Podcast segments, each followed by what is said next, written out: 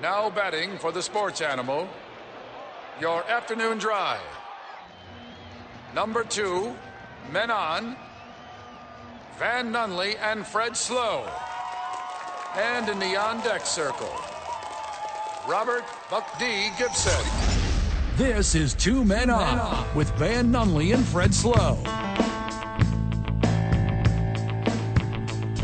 Well, there it is, boys. Got some fun, exciting news. You want to lead off with a big announcement? Nah, let's do it regular to start. Good afternoon, Albuquerque. It's Wednesday. You know what that means. Hey. eh, Boise. The boys are here. I am Fred Slow, and I will be alongside you, friend of the show, for the next three continuous hours until 7 p.m. this evening, where we will hand the reins off to True to the Game with one, Mike Trujillo. And alongside me is the Garth Brooks of Talk Radio, Van Nunley. Well, if I'm Garth, who are you? Uh, Brooks, Garth Brooks and Dunn? thank you. Are you smashing those two together? It- uh, yes. This is my first favorite two minutes of our new show. we are excited for the new branding and we will give that to the listener the friend of the show immediately uh, the one that helped us bring it to you today is michael vital michael vital how are you Good guys, and uh, I really like it. you want to play it again no, okay that's okay. so, We'll play it again in an hour. Play it again. Yeah, yeah, oh, yeah. yeah. so, uh, the, yeah so we, we did it so it's official a little inside baseball for the friend of the show signed sealed and delivered we put our names on some paper and here it is officially every monday through friday as the lobos and monday night football and thursday night football and the isotopes well actually there's a lot of things that are gonna kick us off early but every monday through friday four to seven you can catch your boys here on the sports animal under the new branding two men on We are two men on. Two men on 95.9 FM and AM 610, the sports animal. We're two men on sports. We're two men on pop culture, We're two men on what's happening in Albuquerque. two men on current events. We're two men on ayahuasca. We're two men on news of the day. Wait, we're not. We're not on ayahuasca. We are not. Did you did you current- did you finish that coffee? It- no, I did not. So Okay. I'm partially on. I kind of dosed you for our first show to see what it was like. Keep it micro, my dude. but we're very excited to be about and we're very excited to be here. So we will be doing this. To, this is our official announcement. So we're giving it to you officially. We will be here four to seven for well, at least two years. Yeah, two years. Two years is the goal. Hopefully, Justin Verlander also will be another two years with the A Astros. lot of hot stove But talk. Let's not segue out of this yet.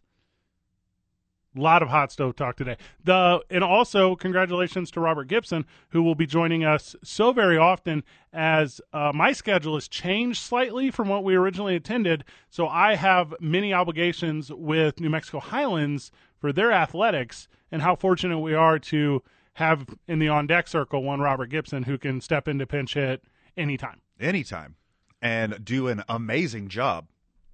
He's probably if we're Brooks and Dunn, Okay. who is who would he be? Who's the opener for Brooks and Dunn? Um he would be Okay, Don Bentley. I'm sorry. Oh, Dirks Bentley. Is that not correct? Dirks Bentley? Yeah. Dirk's. You went, you just went to a Dirks Bentley concert, didn't you? I thought it Or is was that a different guy. So I thought it was two people until I realized it was one person. Dirks and Bentley. So from the texter, congratulations. From the texter, thank you for turning me on. No, thank you for turning us on. Oh my goodness. Well, that's a little confusing. Heyo. 505 246, connect with your boys on the text line. Also connect with your boys on the Kwan's Auto Care hotline. We're having a little bit of midweek celebration as uh is it's it. We're official we're official Cumulus employees. We're officially the host of the afternoon in a top 40 media market. We're officially the voice of of athletics here in the city as far as it relates to the afternoon hours. Not the voice of reason, because we know how you. Can Oh, go off no, no, the trail. no, no, Well, I mean, I can Facts. give you a reason why Well, we're not. that's we expect you- if you think we're the voice of reason, you don't get the show. No, but expect a lot of the same. Uh, we will be doing some things. Uh, imp- I don't. I don't. What word do you want to use? Like creatively. Sure. Like for instance, we're gonna have a much stronger relationship with the isotopes. Correct. That's insanely important to us. Absolutely. We sweat the isotopes, and we sweat the isotopes. To me, at least in New Mexico, they're the Yankees, right? hundred percent. They're 100% the Yankees. Yeah, as far as New Mexico and Albuquerque, New Mexico goes, they're my Yankees. So we're going to make an effort to, whenever we can, obviously do our best with them. We're going to make a strong effort with the United. We think Oh. that's very important. We're going to keep it local there. We'll make a strong effort with the New Mexico Runners. We think that's very important. We're going to keep it Absolutely. there. The Duke City Gladiators, the Ice Wolves. Like all of these things are going to receive like ample attention from us. The Diamondbacks, the Women's Football The League. University of New Mexico Lobos Ab- and Lady Lobos. Absolutely. But obviously still with our national twist. So we're excited to do that. It's still us. It's still- it's still you know, it's boys. still us. David Carl will join us today at five o'clock. He was a early adapter to being a friend of the show, and he will be in to talk about the United as they have a new coach, they have a new front office going on. They're very excited about that, and then obviously we will give any sort of updates that we can on their plans for the future. So that's going to be a lot of fun. He is so good. He's very good. He's he's one of the guests that I don't like having on too often to put us to shame. Like I got to spread out Brandon Ortega. I got to spread out a lot of friends of the show because we're like we can't have them on that often. They make us look like hot garbage. From the texter, my mistake. It's two men on, not turn me on. Okay, now I get it. Ah, okay. I love that so much. Uh, we're very excited for some of our new partners. We're very excited, and I know you earlier in the week did, but to introduce the YMCA of Central New Mexico, for instance. So we're gonna yeah we're gonna bring them in in full fledged force the beginning of December. But obviously we've been sharing as much love as we could with them for some time. So thank you to them for the opportunity to be able to have this program. We put them on the calendar pro bono this month. Yeah. because we love them so much. Care about them a lot. Yeah, absolutely. And obviously, the horses we rode along the way to get to this corral, which is New Mexico Pinon Coffee, which is Chisholm Trail RV, which is Graphics Connections, which is I Can Keep Going, I Nine Sports, ABQX. The the list is long and Very how long. very fortunate we've had to been a part of that. New Mexico Pinon Coffee is the big one. That was the first one. That was our first one. That was the first one. And that's the wo- that's the one that really helped us embrace what we're so passionate about is helping the community. Yeah, I agree completely. Speaking of helping the community, the community should be really excited about what's going on with the Lobos right now. Lady Lobos look good. Men's team looks good. There's a lot of excitement over there as far as basketball. Football is winding down a little bit now, and I know later we're going to play some stuff from Coach Gonzalez and kind of talk about what's going on with them. There, uh, there's more home game opportunities though. So- One more. One more. You're gonna see us there.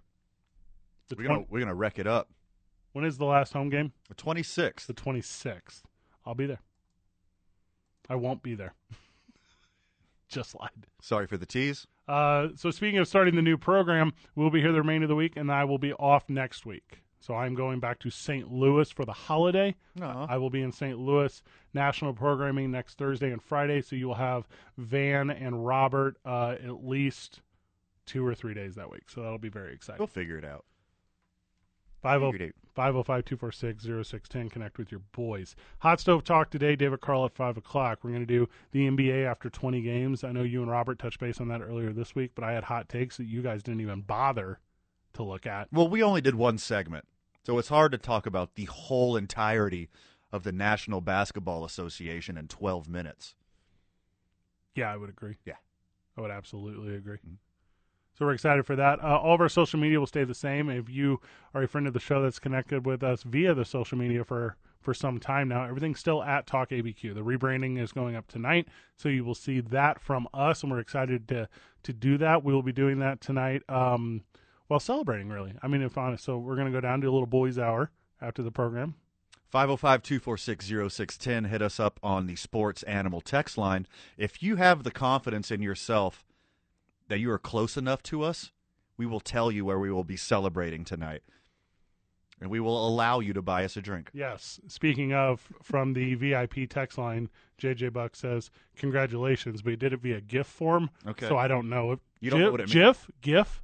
you, i mean this is america fred you can call it a gif you can call it a gif Okay. you could say the acronym gif Today's varsity is the varsity of weirdly pronounced words. okay. Mm, This is a strong, good varsity strong today. work okay Today's I nine varsity is the varsity of weird words. okay? Schwag. What? what- What?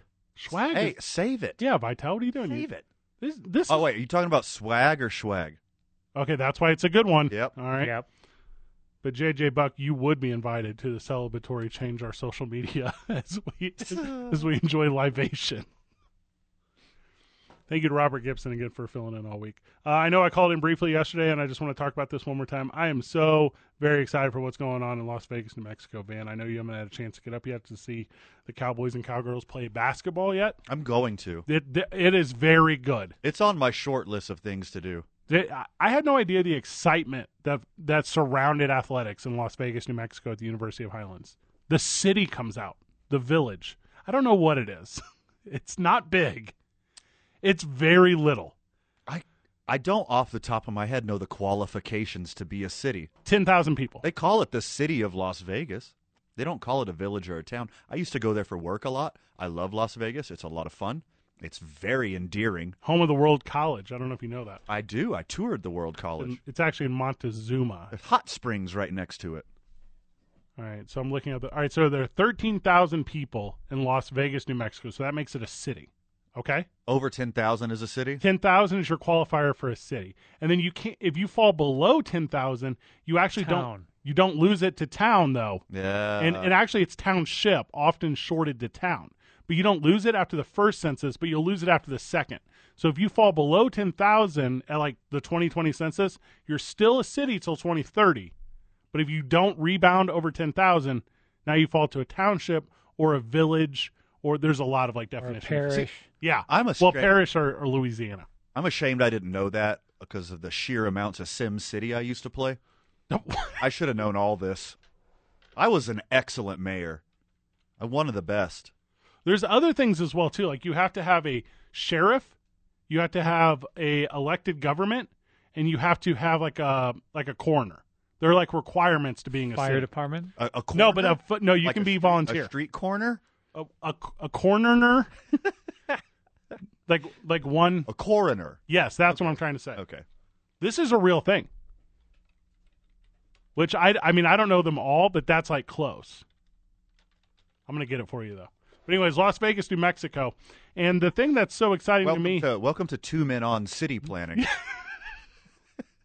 Tumanon vaguely explained understandings of things.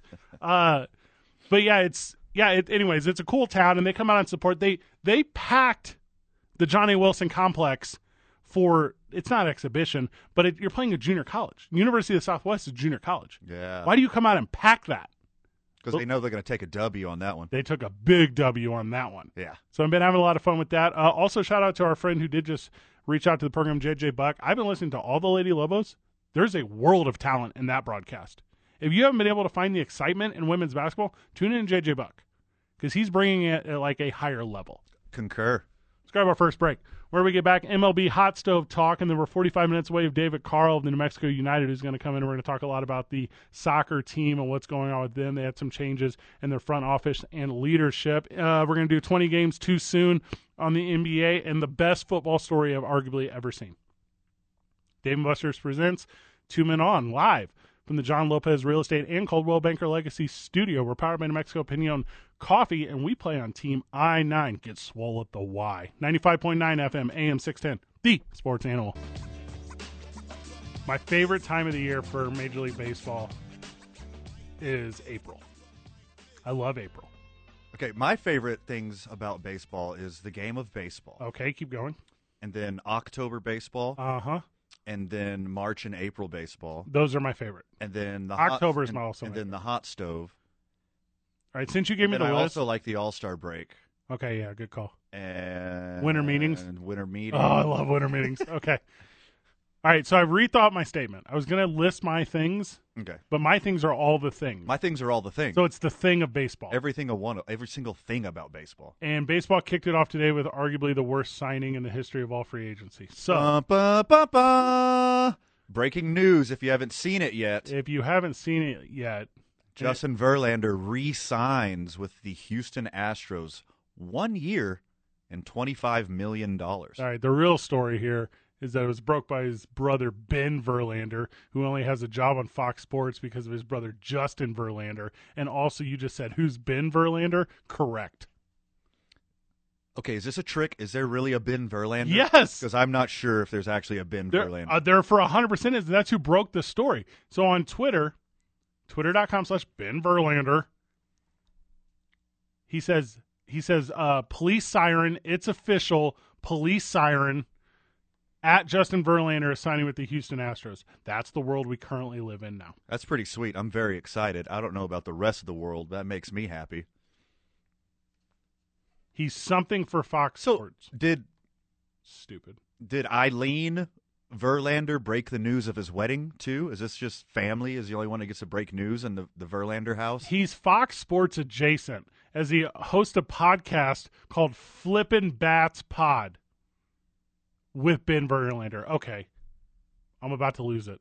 It's a little it's a little wordy. Hey, friends of the show, if you put your name in the program, it's a dumb program.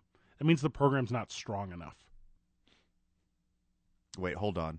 If you call the show Flippin' Bats Pod with Ben Verlander, Well, you would probably just say the flippin' bats pod that's what I'm saying. Like, you have to make the product good enough. because we're two men on with Van Nunley and Fred Slow. No, no, no, no. That's different. Because Two Men On is good branding. Oh, it's amazing. It's the best name in the history of names. I don't know if you've known this, but Hey. you can tell already. Flipping Bats is good. I don't know what it's about. Is it about somebody who stands outside Carlsbad Caverns and just puts two middle fingers in the air? Yeah. Is it? Eat this. Yeah. I'm into that. Suck on that. So Ben Verlander, the brother of Justin Mammal. Verlander, and by the way, I guess this isn't like the breaking breaking one because the real one is the Los Angeles Angels, but we'll get to that. But Justin Verlander somehow tricks Houston into giving him all the money after rejecting an 18.4 qualifying. He gave away 18 he should have took the 18.4 first of all. I don't know why Houston even offered that to him. I guess because they thought someone else would sign him and get a draft pick. What did he end up with? 25? 25 even. 25 on the dot. For what? That's insane. For what? Okay, explain 39? explain why the guy who won the Cy Young 2 years ago Yeah, that was two and years ago. runner up to the Cy Young 3 years ago doesn't deserve this. He just got a brand new shiny elbow. He's got a friggin' half robot, half human elbow that's probably going to add 2 miles an hour to his heater. They should have gave him 40 million. The Astros are saving money. Now they get to buy somebody else. Now they get to sign Verlander and Robbie Ray with all these sweet, sweet savings for only paying Verlander twenty five million. They didn't have sweet, sweet saving. 25 million is only a good. Welcome back to the program. We're two men on the hot stove. Yeah, he gone. You get the point I'm trying to make here. Sure. He's not worth it. He's 40 years old. He's way past his prime. He has an elbow that's shaped like a question mark because it is a question mark. Ah, Thank you. His last contract when he was the runner up to the Cy Young in the Cy Young and back to back years, he made thirty three million. So they just got an eight million dollar discount on one of the best pitchers in the history of baseball. No, This is genius. they got robbed. This is genius. Is Elon Musk the agent for Justin Verlander? Because this is the most savvy financial move I've ever seen. they got him for like a, if you base it on the last contract they got him for eight million dollars cheaper and guess what else they get and you don't factor this in to the stats you don't factor this in to the awards you don't factor this in to the rings kate upton is coming back to town baby that is worth a few million on top of that contract Kate Upton. what are you talking about She's past her prime too. okay She had a heyday. I don't think so. i just suppressed like four jokes that were really good well, it was given to me. 'Cause No. She. Here's what I'm saying. Two years ago, don't care. That was that was pre-COVID. Two years ago might as well have been five years ago. he has a surgically repaired elbow that is better than it was before. And what it was before is one of the best pitchers in the history of baseball. Cy Young Award winner two years ago. And he, gave, he just got a year off to rest and get a new elbow. Two years ago. You know how long ago that was? That's when Congress was first like, let's get Trump's tax records. That's how long ago two years ago was. Well, I think that was way longer than that. Well, I mean, you get the example. sure. It does not matter today. The best pitcher in baseball today, Robbie Ray, was in the minor leagues two years ago. That's not true either. He's got to be close to it. Nope, he was not. He's been a major league pitcher for like seven years now. What, well, and that's what I'm saying. It takes that long to even get good. He has so to- Justin Verlander's way past it. See, Robbie Ray has to win a Cy Young, which he will tomorrow. Robbie Ray has to win a Cy Young for you to even hear about him. But he's been a quality starter for years now. And whoever gets him is getting a very good pitcher. And since he's only had one year of success, you probably get Robbie Ray on the cheap. The thing, the problem with Robbie Ray is everyone walks up to him and says, "Are you Jimmy Ray?" I, I don't know who Jimmy Ray is. That's a very good '90s reference. And if Vital could find the song J- "Are You Jimmy Ray" by Jimmy Ray, because that's the joke. Robbie Ray is about as relevant as Jimmy Ray was in the '90s. well, he's like, how are you getting to your next game? Do you just want to fly? Sugar Ray? Don't break my heart. Billy Ray, Cyrus.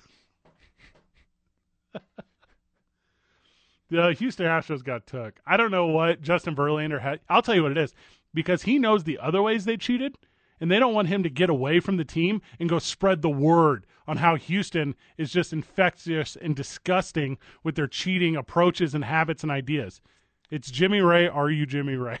So, even if it is hush money, That's what it is. They're still getting hush money on the cheap.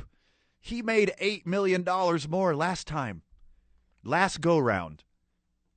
You can buy two shutdown relievers with $8 million. the qualifying offer was $8 million less than what they paid him. Okay, well, the Astros and Justin Verlander don't decide what a qualifying offer Oh, is. so now you don't believe in analytics. Interesting how your viewpoint changes when it's the home team. well, you're thinking of arbitration. Arbitration and qualifying offer are two different things. Yeah, Eh, they're very similar. Remember how Fred just said he liked baseball five minutes ago, Vital? And he's been wrong this whole segment. I've not been wrong about a thing. I'm absolutely correct in saying that Justin Verlander is going to snitch. He's going to end up like one of those Proud Boys in a Washington prison. And he's going to be like, "This, listen, it's bad here. It's like really bad." Kate Upton. Every game I get to watch as an Astros fan, they're going to zoom in on Kate Upton when Justin Verlander's pitching. And that is such a bonus you don't realize. I'm trying to figure out how the qualifying offer is identified. it changes every year. Well, I know it changes based off like players of your range within five salaries, and then they average it out to the middle salary. No, you're thinking of arbitration again. That's what I'm saying. Yeah, arbitration and qualifying offer are two different things. How do they define a qualifying offer? Because I really don't know. Because I thought it was very similar to arbitration. Well, how about I tell you all about it after the break? I know what it does. I know it's how you get a draft pick. I'm not confused on that. And you only get one after like veteran status, right? Because otherwise it's arbitration. That is also correct. I'll figure it out. But I'm telling you, I think it's similar to what I'm saying. I don't think you're as correct as you think you are. I'm 100% correct. I'm telling you, it's insanely, ex- insanely similar. So if you hit like in a tier to where if you're like, if you're like, hey, you're worth 20 million, they're like, cool, that is a first round draft pick. And if they're like, oh, you're worth 18 million, The qualifying offer is the same for everyone every year. Any any if you've had more than 5 years of service with the same team and you're a free agent, when your contract lapses, the team has the option to give you a qualifying offer. correct. So there's different there's hugely different skill sets, I mean skill levels of people who get qualifying But offers. not, they're not all worth the same draft pick though. That is correct. Yeah. The, the draft pick is determined uh, by what am I trying to say here? Your um your media market versus your success as a team. So if you hit the luxury tax, you get a third round pick. If you are in top five, uh, top ten of the league, but don't hit the luxury tax, then you get a third round pick. And then if you are uh, part of the revenue sharing teams, then you get a compensation round pick. All right, here it is. I got the official definition from MLB.com. Clubs wishing to receive compensatory draft picks for the loss of a free agent can make a one year qualifying offer worth the mean salary of MLB's 125 highest paid players to the impending free agent prior to the onset of free agency if and only if That player has never received a qualifying offer previously in his career. So that's the importance of missing importance, important, importance of missing arbitration. Because then you can down the road get a qualifying offer. No, because they're different. No, you would. s- It would be the yeah, same thing. You're right. So then that player spent the entire season on the team's roster. So it can't be a free agent that you pick up midseason or trade for. correct.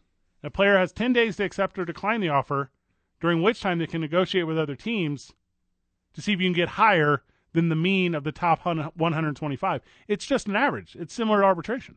It is not similar to arbitration. Arbitration is your performance versus the rest of the league. Qualifying offer is the same for everybody, no matter how good or how bad you are.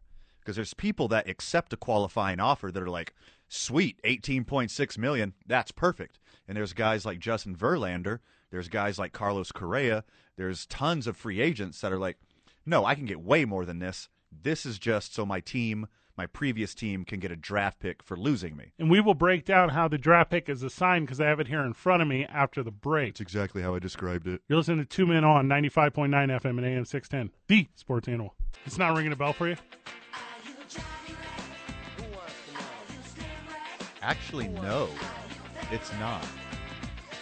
First off, Who wants to know? Who wants to know? any song that sounds like this when I was a teenager, I 100% did not listen to on purpose.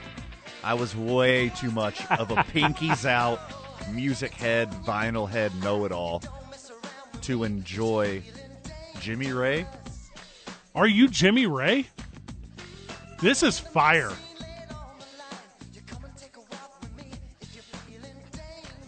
This is 90s as 90s gets. This makes me want to like assault an innocent child. What No. what is this music? This by Tao, I believe this is the summer of 96. 97. There you go. Are you- Oh my God, it's so good. To, to sing a song with your own name in it, the handful of people who have ever done that and to do it really successfully, Hey, Vital, I think you played this for too long. You better turn this down before Jimmy Ray sues us. for like 17 cents or whatever that was worth. I just, I'm just saying, I think it's pretty good. Worth less. there's something to be said about like putting your own like bad company's bad company. Like that's a very smart marketing move. Jimmy Ray hit the nail on the head. Didn't really get- hit home with you, but hit the nail on the head. That's not for me, man. What was the name of that karaoke bar we went to in Honolulu? Oh, there's no way I'll remember that. Wang Chung. So, like when Wang Chung put their name in Wang Chung, so everybody Wang Chung tonight, Yeah. by Wang Chung?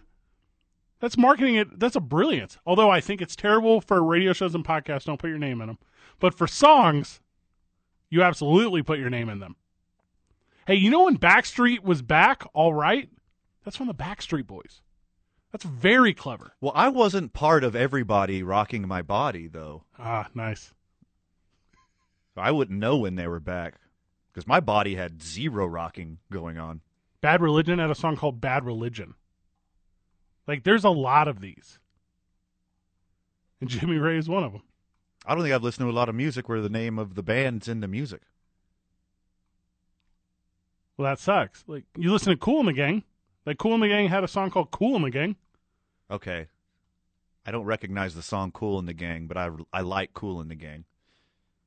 Okay, I got one. All right. Run the Jewels, Run the Jewels. Well, I saw them at Sister Bar. You Yeah. you 100% did not and you never have. Quit saying that. You know it angers me. You saw Hieroglyphics, Dell the Funky Homo Sapien and the Hieroglyphics crew. That is wildly different. Is it? You got the breakdown. So if you're a big market team with a qualifying offer, and Vital's like, "Who's the big market team? It can't be my Brewers, right?" Well, you're right. It's not your Brewers. Definitely not the Brewers. So the Never Brewers. will be.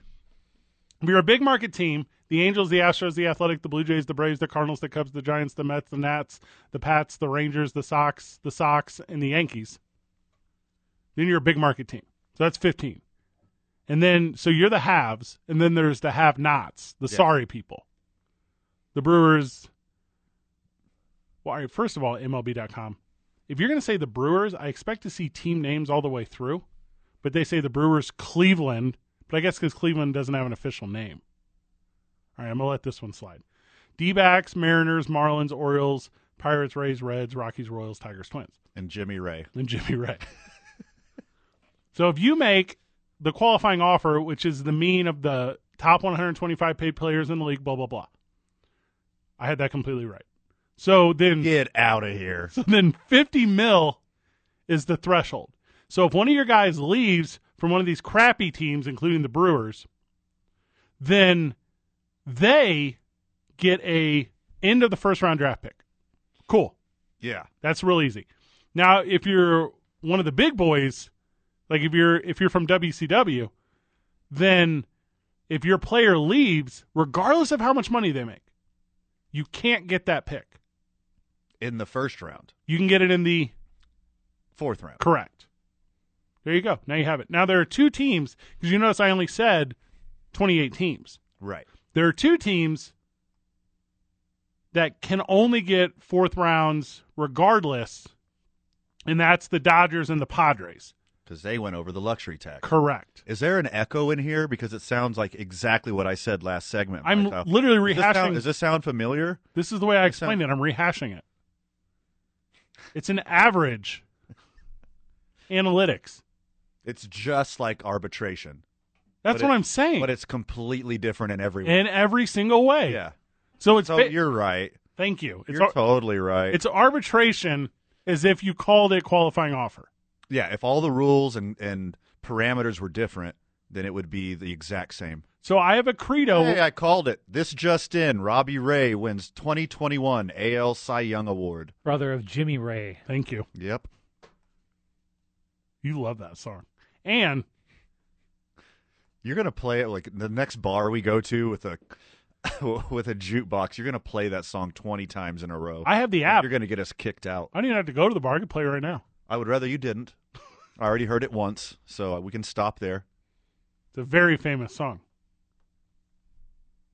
So, long story short, if you turn down the qualifying offer if you're a player, then you can go for 10 days. Wh- This is like the, the grace period. Correct. You can go for 10 days and say, hey, I got a qualifying offer, so I'm going to make the mean of 125 guys. Um, or you can give me more because I can just go, but I can also stay. So then after that, if they go, the team gets compensated. But they don't get compensated from the team you're going to sign to. They get like a imaginary draft pick that just shows up. Okay, you lost me at the very last part. What's the imaginary guy? So that's a compensatory pick. Okay. It doesn't come from the team you sign with. Correct. Yeah. If So you- it's you should not be afraid to sign a guy who doesn't take a qualifying offer. It doesn't hurt you in any way. it does hurt you if you're one of those teams, i.e., luxury tax, i.e., uh, big market team. The have. You lose your you lose your pick. No, but that doesn't matter because you get the player. You get the player. That is Yeah. Mm. correct. So if you think the value of that one player is higher, to pay more than a qualifying offer and lose your pick, voila, there you go. You got your guy. You need a degree to run a front office in Major League Baseball. Most do. Most get their degrees from Harvard and MIT, then go work for the Tampa Bay Rays, and then spread out all over in Major League Baseball. You know, when I was sending that's that's a good bit. You know, when I was sending out college applications years ago, I didn't even consider Harvard. But now that I know it's like a baseball, it was a stepping stone to ba- I should have just done that. I should have just went to Harvard. yeah, you should have just went to Harvard Things would have been easier. instead of what are you Wood River Northwest- Community College? Northwest- Where did you start your Northwest University in Hobbs. There you go. Yeah, University of the Southwest. University of the Southwest. My lady went to Columbia. She doesn't struggle to find work. Like she went to Columbia. Like Bogota or like where? No, the school, not the country or war. Oh, whoopsie. I'm a proud graduate of Southern Illinois University. Thank you, Van, for asking. So Justin Verlander uh, wasted mon- dead money in Houston is really what I'm seeing. Just dead money. They've got him on the cheap. He will make legitimately how many quality starts will he make this year? I didn't see Five. I didn't see the the rest of the con the, the details of the contract have not been released yet. But I'm assuming when he wins Cy Young this Nope. year, he's going to have a really big bonus on top of that 25 million. Absolutely will not. If he sees the I field, think, how many how many quality starts was your question? yes, over under. I'm giving you five, How many five and a half, how five many- point five. How many starts do you think that he can have this season coming out from Tommy John? And there was a chance he was going to pitch in the playoffs. seven or eight. You thought only 7 or 8? Yeah. Oh my god. Okay, well then 7 or 8 quality starts. Seven- No, is what Justin Verlander is going to get. if if Houston is putting him out there as their number five starter because that's the most generous they can be to him in this situation because they've already wasted all the money, and you don't want to look a fool by not playing him. So they put him out there as the number five, which means with travel and days off and double headers and COVID regulations of only seven innings, he might have to pitch three times a month. I think yeah, once a week would be perfect to take it easy on him at first. So are you talking about quality start the statistic? Yes, Like 6 innings pitch with 3 earned runs or less? yes. Or are you talking about my viewing pleasure because I think it's a quality start every time he goes out there and I get to watch him pitch cuz that's my personal stat and I See think Kate ev- Upton. and I think it's going to be every start. Vital said it himself. Thank you, sir. I've seen Justin Verlander and Kate Upton's work off the field. It's not bad. When we get back, we're two men on the hot stove, 95.9 FM and AM 610, the sports animal. New Mexico Pinon Coffee brings you two men on the hot stove. Noah Syndergaard signs with the Los Angeles Anaheim Angels of Orange County south of Napa, down the one or the five, depending on how quickly you're trying to get somewhere. Angels. 21 mil, which is a way better deal than what Houston coughed up for Justin Verlander. How bad does it have to be in New York to leave New York? Like, how bad does that Mets team have to be? That, like, the front office. why wouldn't you want to play with Mike Trout and Shohei Otani? I think Syndergaard, like you just said, got a discount. to leave. He should have got more money. You- The Mets have more money. They should have paid more money. Yeah. But he doesn't want nothing to do with that garbage organization. It's a garbage organization. Breaking news Corbin Burns. I don't think that's the right choice. You see the votes? NL Cy Young winner Corbin Burns just came up on my MLB app. We'll break that down a little bit later. Syndergaard, there has to be something going on. Because to play in New York as a professional athlete, to take the mound in New York City, America's city, in America's game, Corbin Burns and Zach Wheeler got the same amount of first place votes. that makes sense. Second place votes is what made the difference. Corbin Burns only got 10 more points than Zach Wheeler 151 to 141. Well, Zach Wheeler better get uh, used to losing close games. Yeah, that's true. So Well, Oh, if he stays healthy, he'll be worth the one year risk. Uh, Noel Syndergaard is a guy that I really wanted my Astros to sign because he's had two years off. He's got the fresh elbow off of Tommy John, and he's from Texas. So I thought that would have been a no brainer. But if I'm Noah Syndergaard and I'm looking around, I was like, okay, who's going to give me a giant briefcase full of money? The Mets. who is should it? have. Who is it going to be fun to play for? So, I mean, we were talking a little behind the scenes. You were earlier. You were saying in the break that if you had a chance to play in New York, you wouldn't leave. I would never leave. I want to wrestle in Madison Square Garden every single night. Well, why? Why not just wrestle in Madison Square Garden four times a year, and then you get to leave and go to the beach where your team plays, Well, I'll tell you why. Los Angeles, California. Well, you're hitting it on the head, right? Because Noah Syndergaard is super soft. Because he's 29 years old and he he cares about his feelings and he can't handle the pressure of New York and that front office is too hard for him because he's soft and cuddly and all those things. That's Noah Syndergaard. Okay, well, Gave I don't, up a I lot don't of know him stolen personally, bases. but he seems like a a real gamer. He's the type of guy who wants to feel loved. That's my vibe on Noah Syndergaard. I think that's every well-adjusted human being's vibe. No, a professional athlete me does not care about feeling loved by my organization. I care about the product. Well, I mean, loved in general. Maslow's hierarchy. Talking about Maslow's hierarchy of needs right now is what I'm talking about. my to-do list if if i have a gm i have this expectation of a to-do list right i'm like hey here it is the to-do list is put a winner on the field if you're putting anything above that if you're putting how my feelings are i'm out i don't want to play for you because you're a loser Okay, the the guy and the show who are so passionate about mental health. well i'm not you're not You're allo- being that guy right now. no i'm not you're not allowed to harm anyone you're not allowed to berate anyone but what i don't need is when i'm at the water cooler i don't need you asking me about my feelings i need you telling me that you got an eye on a lefty playing in the Cactus League who maybe has a couple felonies under his belt but can throw at a buck oh two, and how you're going to be able to bring him in and clean him up. That's the conversation I want. I don't need uh, how does uh, how's your farm bill doing, guy? You you hitting that personal record of points there? Uh-huh. I don't need that. Look, so I just I watched Saturday Night Live last week and uh, Taylor Swift did Congrats to Taylor Swift. her 10 minute video. Yeah. Only person in the history of Saturday Night Live to do only one song. I hate So you think Taylor Swift's new 10 minute song is Noah Syndergaard's favorite song? Is that what yes, you're saying right now? hundred percent. No, I th- it's his ringtone. I think uh, Los Angeles is just a better choice than New York. Yeah, if you like, if you like down pillows, If you like beaches and beautiful women everywhere, Whenever- and Hollywood and movies, all that's in New and York. famous. You ever see Spider Man? Yeah, but New York is just a giant piece of concrete with this place that holds trees in the middle. Right. And people are like, oh wow, Central Park. I was like, it's surrounded by a bunch of concrete. You know what? I'm, el- I'm glad he got out. I'm glad he got out of New York.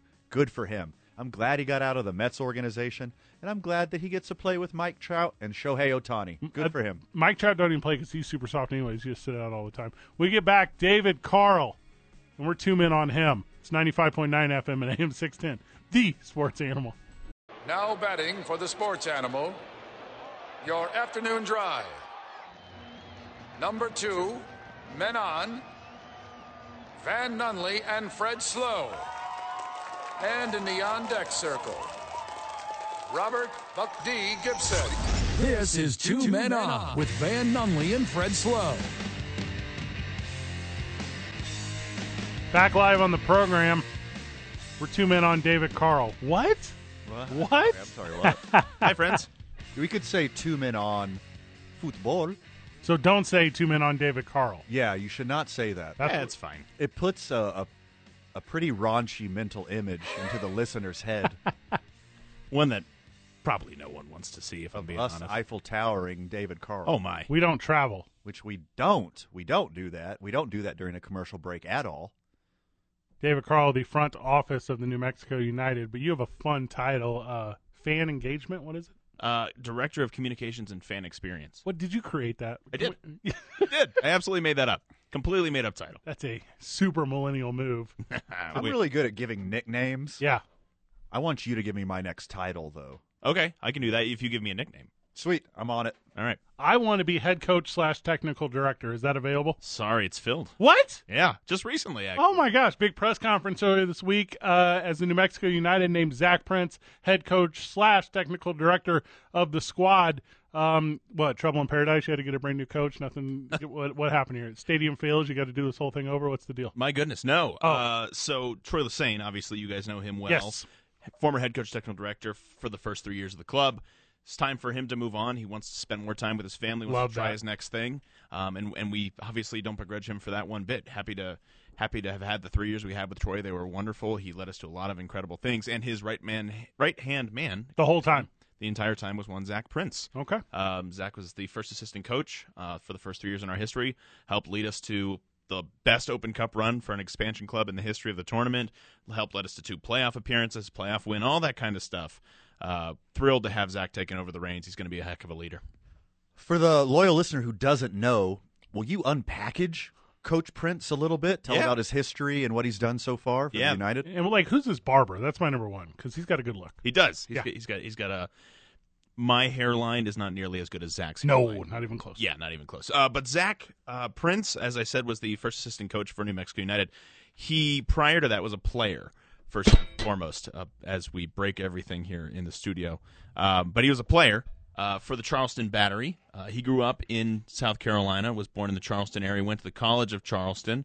Um, player in the for the Charleston Battery, which is a USL club, won two championships there as a player. Um, and then decided to retire early because he wanted to pursue coaching. He said that's always been his passion.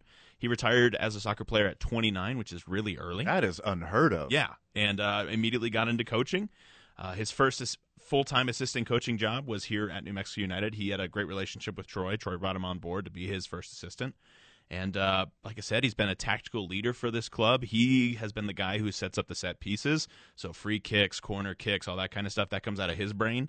And we were one of the best teams in the league at that stuff this past year. And and that's a lot of that's attributed to obviously the hard work of the players, but Zach's brain and Zach's tactical awareness. And he's just really good at it. And I'm excited to see what he's going to bring. He's also been crucial in the development of the academy. He cares so much about the community as somebody who isn't from here originally. He's been here for three years, but he's fallen in love with New Mexico, um, and he's created a team of academy kids. You know, are usually around you know 16, 17 years old.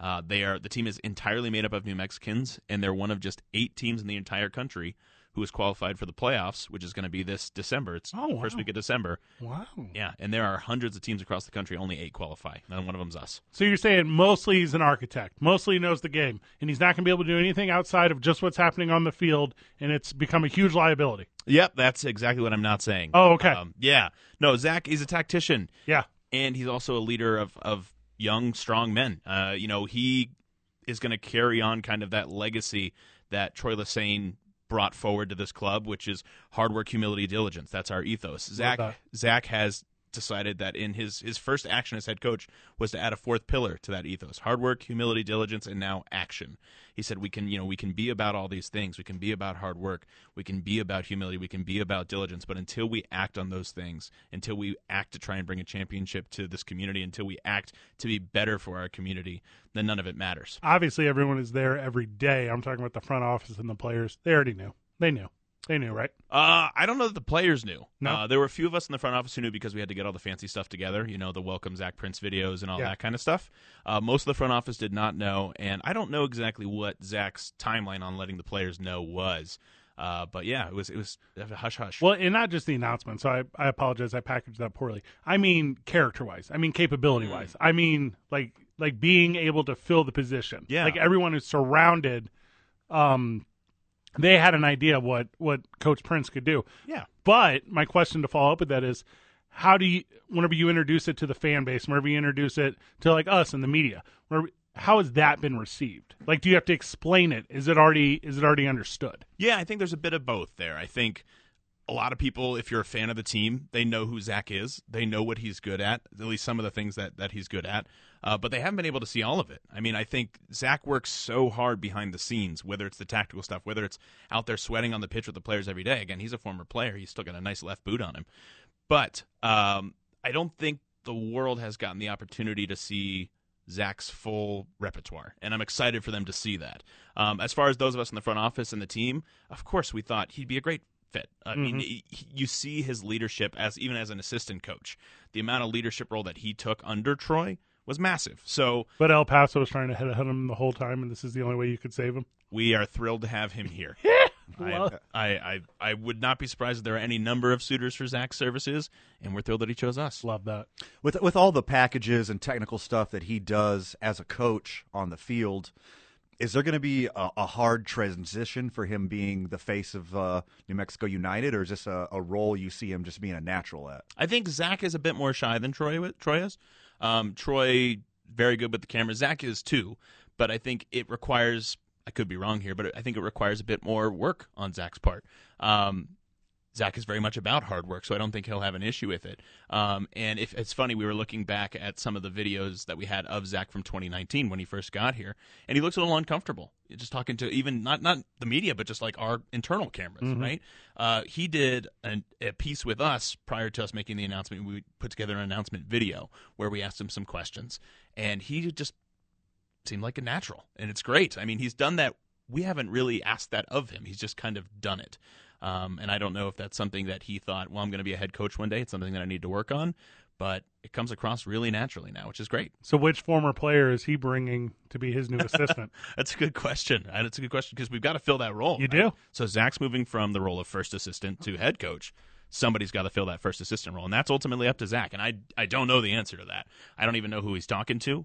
we, Um, we would love for him to make that announcement on this program. Like, whose back do we got to scratch? come right here and make the announcement here. Uh, Yeah. I, I do not have the ability to make that happen. Mm-hmm. Uh, but uh, I do have the ability to get Zach on the program. if That's you'd what like we're gonna that. need. There you Oh, go. gonna of need course. that Would for love to have him on. New Mexico United's David Carl is joining us, talking about the new coach. We're talking about the new front office stuff. Obviously, we're going to follow up with some stadium stuff Sure. because that did not pass Mm-hmm. two weeks ago. Now time flies. Yeah, it feels like a lifetime ago. Yeah, it but does. It, it does feel like a little bit ago. So we're going to talk about the direction of the team and kind of some of the things you got going on and and how the team's going to get there. David, uh, off season, right? It's uh, Mike Vitale was joking about uh, joking about it with you off camera or off mic, but he Also was, off camera. Oh yes, Yeah. the cameras are not currently on. Yeah.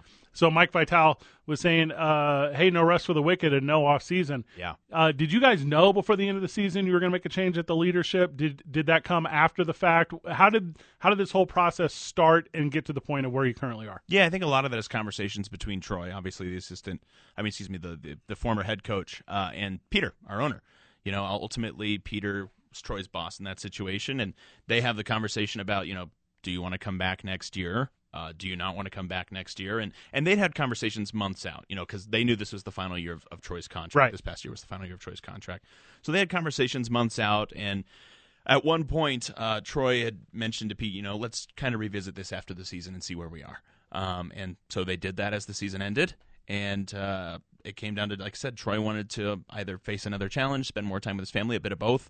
Um, and, and we wish him all the best. He's been crucial to the development of the of the ethos of our club, and we'll, we could never thank him enough for what he's done for us. Uh, Could you elaborate on that a little bit? Yeah. What, what is the the legacy of, of Troy of Coach Lacerna here? What what is his impact on the origins of New Mexico United and what he's done these three years? Yeah, I think without Troy, if if, if Troy Lassane was not here, if it was somebody else, we would not have anywhere near. I think the character that's been built in this club, like obviously, one of the main goals of a soccer team is to win games, to bring titles. That's obvious. But for us, that's never been the primary goal. It's great when it happens, and it's something that we work towards really hard, and it's something that we care about a lot. But our primary focus has always been on community impact. Making, you know, our, our mission statement doesn't mention the word soccer anywhere. It talks about, you know, making the community a better place through the vehicle of soccer. Um, we believe in that wholeheartedly, and we brought in a coach right off the bat who believed in that wholeheartedly and immediately embraced this community, fell in love with it, had his daughter here, you know, just raised he raised a young family here and was immediately about bringing in men of character bringing in players who will be about community first as well as being good on the pitch but bringing in players who care about the community first and i think that's his legacy more than anything giving people the opportunity to grow as people as well as as players he also again like zach was crucial in the academy and in the development it was the diversity fellowship program was his idea Well, and, and I love that you just hit on that because that's going to be my follow up, but let's do it after the break so we Let's have do it. enough time to afford it the answer it deserves. David Carl is joining us on the program. We're talking to United and kind of all the things that surround the soccer club here in town. It's two men on the YMCA of Central New Mexico, man. On 95.9 FM and AM 610, the sports animal. Welcome back to Two Men On, and we are live from the John Lopez Real Estate and Coldwell Banker Legacy Studio. Juan's Auto Care Hotline, 505 246 0610.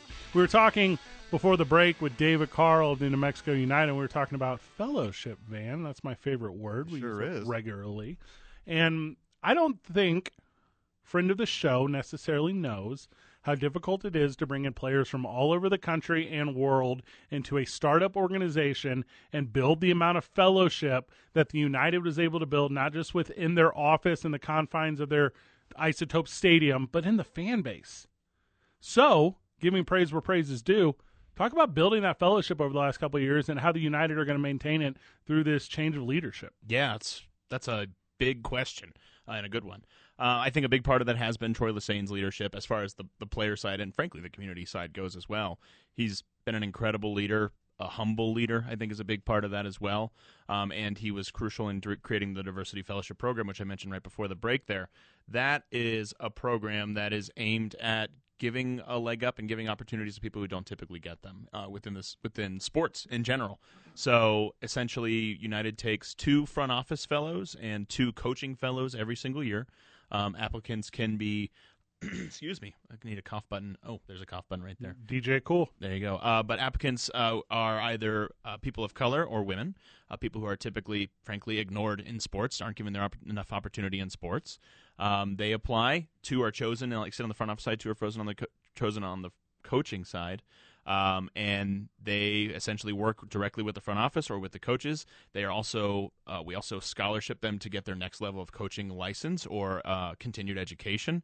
Um, and then you know we help them find placement within sports immediately after immediately after the it's open one of the fellows this year one of the front office fellows actually took a job in our front office which we're really excited Oh, how about cool. she's she's killing it she's awesome Nice. um, shout out to Juliana. Um, but it's it's great. It's a, it's a program that is frankly doesn't really exist in sports in a lot of places, and we hope that other teams take notice and and join in. So uh, we think it's a really great thing. So, excuse me. Now my turn to cough. Cough button. I think Oh. it- yeah, I think it's contagious. I'll stay right here, consummate professional. Oh my goodness. Excuse me. So the academy. Yeah. There's no real off season for you guys, right? Is there an off season for the academy, or is this just still going, going, going? Yeah, the academy. The funny thing about the academy is it's just constantly developing, right? So you have players who age out, obviously, right? So you can't be above uh, 18 years old in order to be in the academy.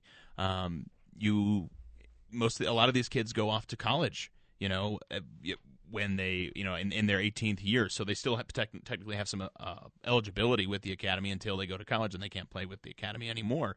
So it's a constant cycle, unlike with the first team where you know you sign your players in the off season uh, then the season comes everybody plays then some players leave some players stay you bring in some new players all that kind of stuff the academy is a constantly almost like a revolving door so it's so crucial for academy scouts uh, and academy coaches to constantly be out at youth soccer games they go out all over the state you know we we've we've got a one of our academy scouts is currently down in southeastern New Mexico scouting players for this coming season. And the this season, previous season, technically isn't over yet. We've got the playoffs coming up in December, as I said.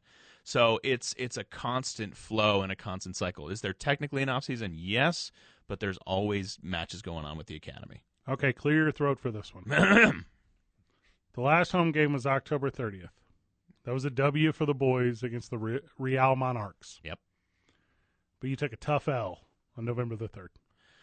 We did indeed. We did indeed. Yeah, it was. Uh, I mean, it was, and we can say. I mean, you're referring to the the election, obviously. Yes. Um, yeah, that was that was a, a situation where we were really proud of how things went. Honestly, obviously, uh, you know, the vote was was it was voted down uh, significantly at that, and we see that as I think there's an important distinction to be made. I think the vast majority of people in this town and in this state support the idea of a soccer stadium. They just didn't like that plan Same. and that's okay. There's nothing wrong with that. And I think unfortunately there was there was some divisiveness within the entire thing where people, you know, who it, it, it's okay for you to support United and not support that plan. And it was okay for you to support United and have voted no. And everybody who voted no is still welcome at our games just as much as everybody who who voted yes. And I think that's important to get out there. I think that's, you know, we as a club have always been about bringing people together. It's the reason we chose the name United, bringing New Mexicans together. So to anybody who would, would suggest that that folks aren't welcome if they didn't support that project or didn't support that plan, uh, I would say that they're just absolutely wrong.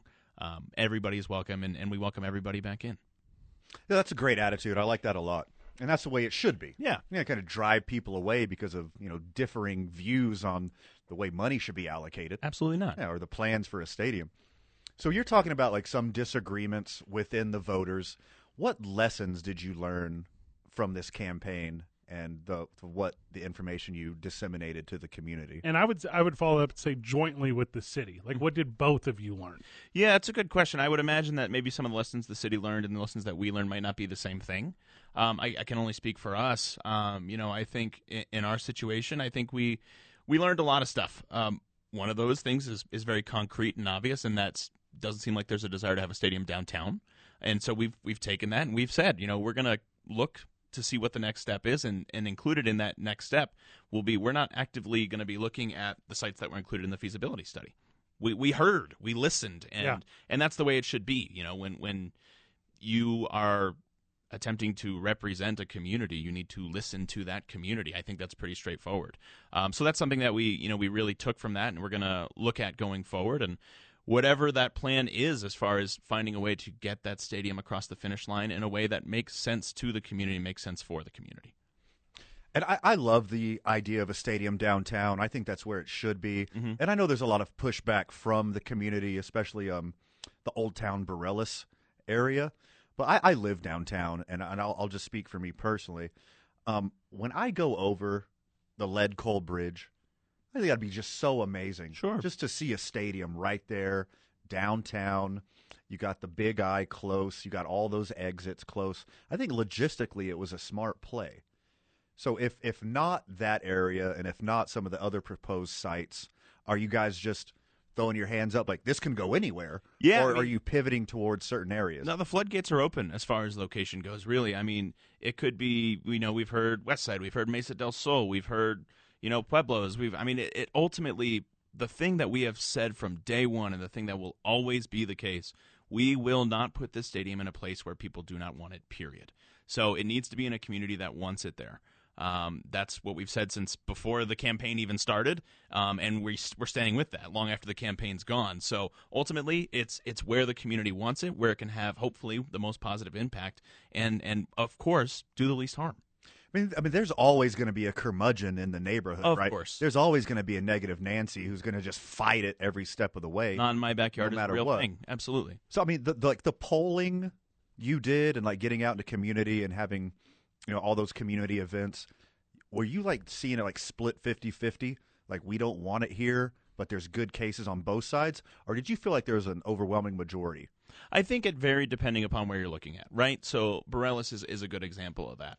I think that in Borellis there was a lot of support. I think that there were some folks that went into Borellis and tried to speak for Borellis, which I thought was unfortunate. Um, but ultimately, if there is not again widespread support in the community, we're not going to go there. I think that you know some of the other areas we looked at, you know, some of the other areas that were included in the feasibility study, like Sawmill, I think there would have been good support there from what we were able to gather in conversations. Again, those are anecdotal. We didn't talk to every single person. How could we? But we talked to as many people as we could. So I feel like with the tents that you're using, David, David Carl of the New Mexico United, that you have to, as the United, move forward with a new stadium somehow, some way, some plan. Yeah. So as I say, somehow, some way, some plan. How is that being organized? Like, will May first roll around next year, and you're opening the season up at Isotope Stadium, and you you make a big presentation to the masses that say this is our next step, Right. Or is it not? Is that not a a feasible goal? Yeah, I, d- I don't think it's going to be something where it's quite as grandiose as maybe the this most this recent thing has been. Maybe that's something we learned along the way as well. Um, we're just going to put our heads down and try and find the best way to do that. So is that privately funded? Potentially. Is it maybe there's I mean, we've already got nine and a half or eight and a half million dollars in state money. You know, can that still go towards it? We hope so. Um, we don't know the answers. There's a lot of things we just don't know the Right. answers to after this. Um, so ultimately, it's it's putting our heads down. It's listening. It's doing everything we can to make sure that this goes in a place where it makes sense. Um, and developing a new plan. We don't have that plan yet. We're working on it. Um, and we're going to figure that out soon, hopefully. so when you called the league and you said, "Hey, the the original plan we had in place, the Virgin plan that didn't work out," and the league said, "That's okay, you have more time." The league said, "Figure it out right now, or we have to dissolve you." Like, what was what was? Well, I'm being serious. yeah, yeah. yeah. What was the league's reaction to to your facility? Because you guys are not you're not like in the rules right now. You're playing outside the rules. So yes and no. Uh, the league has been great partners throughout this entire process. You know, throughout the plan that went into effect, well, didn't go into effect, that went up for vote in November, uh, but also through the entire process of trying to get a stadium across the line in general, and, and that continues to be the case. So you know, with the USL Championship, you know, we talked to them beforehand, we talked to them after the fact, and their rule is more is essentially be on the path, have a plan, be working towards this in a real way, and and we are doing that, and the league knows that, um, and the league again have been great partners and they're supportive of of whatever we need to do to make this something that makes sense for New Mexico. I think and I think that's the most important thing. We can't just shoehorn something like this in. It's got to be done right. David Carl breaking down the New Mexico United for us and everything that is New Mexico United. You want to hang out for one more? Yeah, I'll be around. Okay, we're gonna do NBA talk. Let's do it. I love that. Go Heat. That okay? Well, that part doesn't apply to what I was trying to get to. That's not it's not a valuable option. So, Dave and Buster's presents Two Men On. We are live from the John Lopez Real Estate and Coldwell Banker Legacy Studio. We're powered by New Mexico Pinion Coffee. We're playing again with I Nine Sports, and we're having a lot of fun over at the YMCA of Central New Mexico. It's ninety five point nine FM and AM from the John Lopez Real Estate and AM Coldwell 610. Banker Legacy Studio. We're Two Men on the NBA. David Carl is with us. You want to go east or west first, boys? You call it. Well, David Carl wants to go east because he wants to talk about the Suns I mean, we, we could or the Heat. I'm sorry. uh, the other yeah, the other hot team. We could uh we could leave the best for last and go east last. All right, west it is. All right. Uh, here's some things I'm gonna say definitively: the Houston Rockets are the biggest embarrassment in the history of professional sports. If you're a Houston Rockets fan, number one, I feel bad for you. I feel bad for anyone who has ever loved you. Oh. Wow. I feel bad for you, not just your fandom, but the idea that you have a concept of what like an organization is that cares about you, because they're the most gosh darn embarrassing thing in the history of all sports. They're on pace Wow. to be the worst team in the history of basketball. They got Jalen Green though, Who's and that pretty good. kid. That kid is must see TV. He's so fun to watch. My way too early prediction is he's going to be excited to play alongside the first overall draft pick of the 2022 season. Fun fun fact: the worst team in the history of basketball Mhm. happens to be the Charlotte Bobcat, Ah, coached by Paul Silas, great. I love Paul Silas. on pace to be the worst team in the history of basketball. Uh-huh. Are these Houston Rockets, Ah. coached by his son Oh no. Paul Silas Jr. Steven Silas? Oh, Well, you know, it's- So this father-son duo is about to be the two worst coaches in the history of basketball. yeah, and John Wall's done so great for them this year. You know, he's he's really made a big difference. You get it because he hasn't played. It's the joke. Uh huh. yeah. uh, if you throw Dallas out, which I will for this next statement, there are only five wins in Texas because the Spurs only have four. the basketball in Texas right now is as bad as the football at the University of Texas right now. It's not great. It's not good. Hey, they eyed at baseball though. Hey, Pelicans are garbage, and their best player only eats garbage food. Poor Zion. No, he eats out of the garbage He literally like a raccoon. he's too big. Zion's not good anymore. He's he no. He's not. They built their whole team around that guy, and he's not good anymore. And he's too young to be not good anymore. Well, that's mental stuff, right? Yeah. that's Jamarcus Williams or Jamarcus Russell stuff. Marcus Russell stuff. You don't know what to do, so you do nothing. And I've been there. I've been in a spot where I'm like, oh, I'm so afraid of any result that I do nothing to produce results. Mental gridlock. Remember when people used to think Charles Barkley was fat? Yes. There's a new standard in the NBA. Are we fat shaming on the air right now? No, it's not fat shaming. You just got to be athletically capable. I mean, to be a pro athlete, right? yeah. yeah, Yeah. for sure. and like that's that jo- that's that Simpsons joke, right? Where in 1993, for Homer Simpson to get disability from the workplace, he had to weigh 260 pounds. That's right. Dental plan. Lisa needs braces. Dental plan. The, those Pelicans play my Miami Heat tonight, by the way. Oh, big win for the Heat tonight! Congratulations to them and my fa- my father Jimmy Butler. Will they cover the 48 point spread? Uh, team sitting over 500 in the West: the Lakers, the Clippers, the Nuggets, the Jazz, the Mavericks, the Suns, the Warriors. I'm gonna tell you right now, those are your playoff teams. No one is going. The Grizzlies aren't going to be able to do it. The Trailblazers aren't going to be able to do it. The Sacramento Queens aren't going to be able to do it. Like the ones I just gave you, those seven, they're all the playoff teams. And then whoever sneaks in from the losers is the end of the West. I will just, I will do it. I will do my too early, way too early NBA overreaction. Yeah. and I will just crown the Golden State Warriors right now. They're untouchable. They're untouchable. They are demolishing good teams, and they're doing it without Clay yet. Yeah, and they've they've become what they were, and then it, it- they took two years off. They weren't the Warriors for two years, Right. and all of a sudden they are again. And it, it kind of makes you wonder: like, is that a mindset issue? Is that a coaching issue? What what switch flipped to again go from one of the be- greatest teams in the history of the NBA three years ago to what we saw last season to back to this? I think it's the rule change, right? It's the foul change, and, Mm-hmm. Smart. It's the, and it's the new ball. So now people like James Harden, et cetera, Can't hit a shot. don't get all those cheap fouls, don't get to rack up all those points. Yeah. And now guys like Steph Curry, who doesn't need that rule, and it doesn't matter which basketball he plays with, He's gets he gets to be Steph Curry all day. And it's it's crazy to me with Steph Curry, who like every game you see him take like two or three shots where you're like, oh, those are heat checks. Yeah. like those are bad shots. Yep. like those are too far because we are all, we're all at or near the same age, like our our mid to late thirties. Like w- when we were growing up, those were not basketball plays. No. Today they are. They would take you off the court if Yeah. you made those shots. But he heat checks from 30, 35, 40, and, he- and he's like, The oh, logo. From the side logo, yeah. yeah, People when Golden State goes on the road, people chant logo at Steph Curry. that's so sweet. So he has he's gonna have to start taking one a game from the logo. Well, I remember when I lived in, in Philly, you know, I and I'm- humble brag. No, I'm I'm just I'm not a Sixers fan, but I would go to Sixers games when they were playing teams that I wanted to see. So when LeBron was in town, I would go see them. Obviously, when the Heat were in town as a fan, I would go see Right. them. The Warriors are cannot miss television right now. They are cannot miss games right now.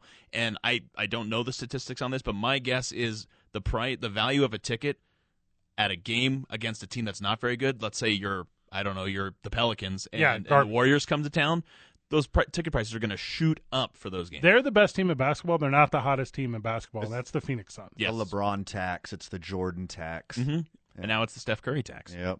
Dang, that's a good. That's like a good Rushmore to be on. This Suns team, after starting one and three on the season, has rattled off nine in a row Yep. to sit at ten and three, and they don't care what you say about our front office. They don't care that you think they're all accomplice to the worst actions and behaviors in the history of the game. They're trying to be the best team in the game again. Well, this united them. Oh, the world versus us. Yeah. Yeah. Exactly. Like we're not going to let this distract us. All this negative pub from our allegedly racist, allegedly sexist, allegedly bigotous owner.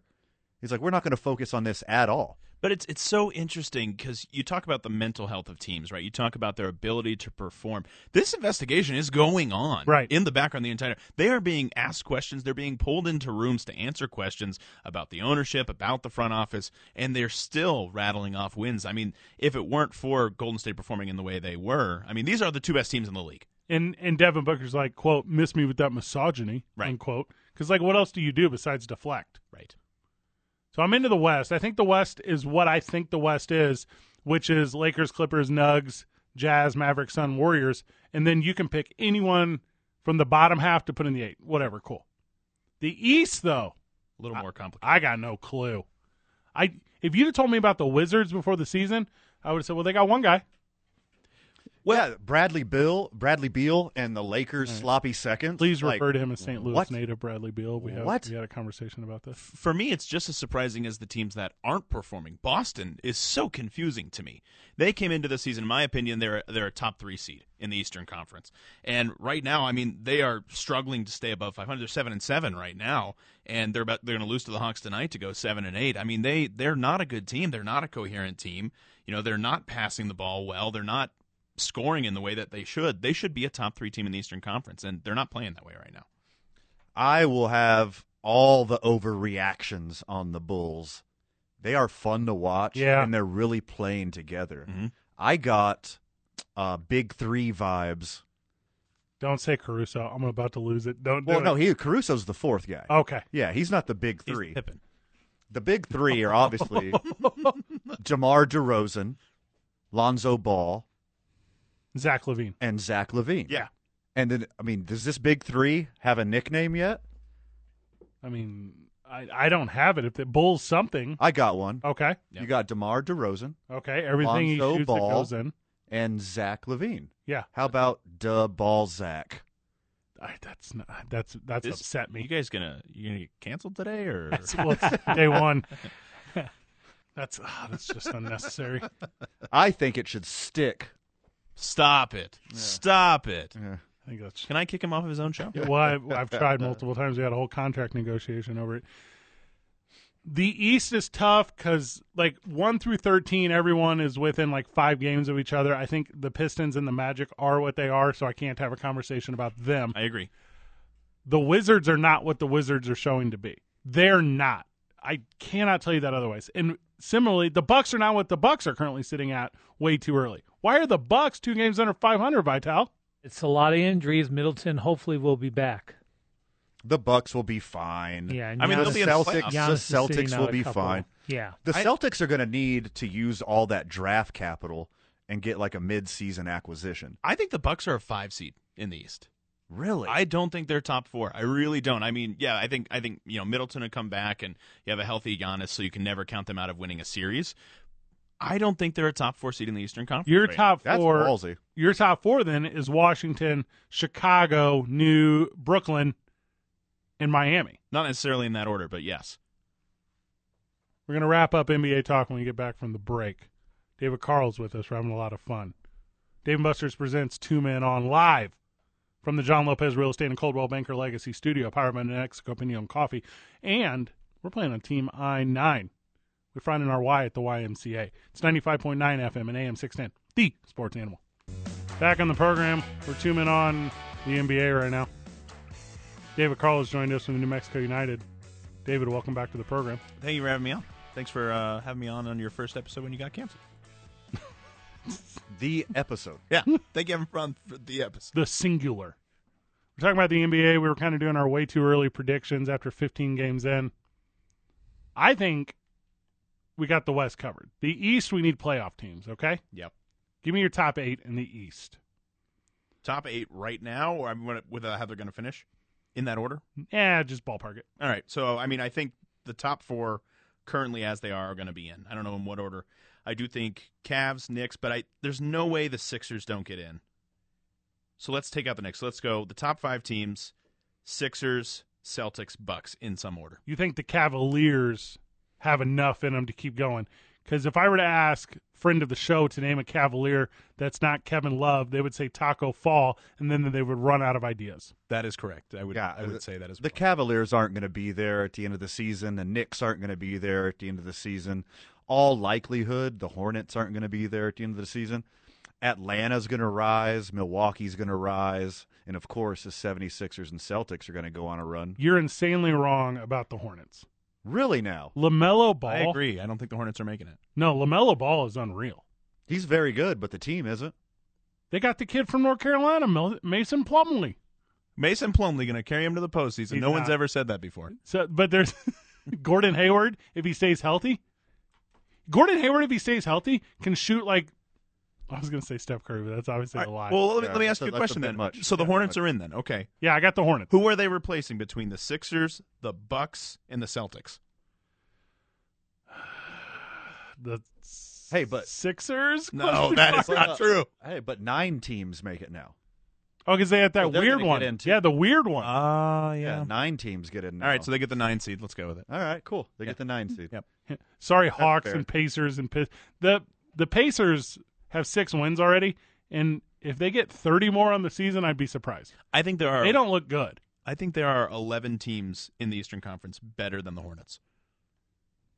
Oh, I don't know. I think they've been playing real well. I've only watched maybe two games. I'll bet you a beer they don't make the postseason. Well, I mean, I will always take that bet, Yeah, you're no gonna matter take what that bet. it is. Just one? yeah. Oh, you don't Just say. one beer?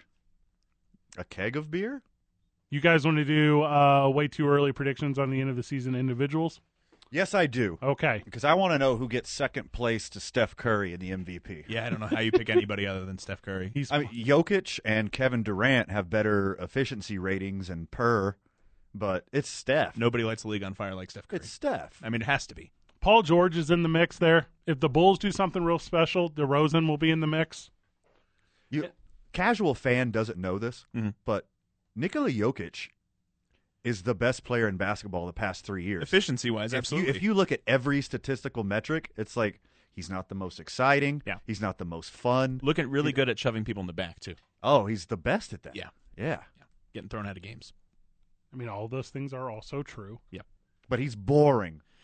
That's the thing. I mean, what what are what are your prerequisites for an MVP? Because that's never been actually stated. You know, the most valuable player. What does that mean? If you're literally going by value above replacement, it's him. That's what that it's, means. It's not Steph. Yeah. But but that's not how that's not how voters No. vote. So you're making an excellent point because a lot of people could sit here and say, "Hey, Kevin Durant's averaging 29 a game. Kevin Durant is shooting near 60 percent. Kevin Durant does all these things, and all I see when I look at him is the leaf from Forrest, the feather from Forrest Gump, just floating through the air because he's so soft, and I can't Oh my possibly give him an MVP award. I can't do it. He doesn't play exciting basketball. This is the way I look at it. It's not necessarily the softness thing for me. It's that he doesn't play a game that I find fun to watch. And I'm not a voter, but it would be Steph Curry 10 times out of 10 for me. So far, hundred percent. Yeah. I mean, you gave Jokic the award last year And it, For his- and for it was his- boring. outstanding efficiency rating, his outstanding per rating. Look good in the playoffs. but you gave it to him once. You're not going to give it to him again. Like, you you it's- cannot have him. You cannot have Jokic be a mul- a multi-time MVP with the style of play he has and expect to be an exciting league. Yeah. It's just eh, no. It'll help out European basketball. Right. Exactly. Yeah. Congratulations, but that doesn't help the league. And, and and the voters know that, and the league knows that. It's just not going to happen. hundred percent.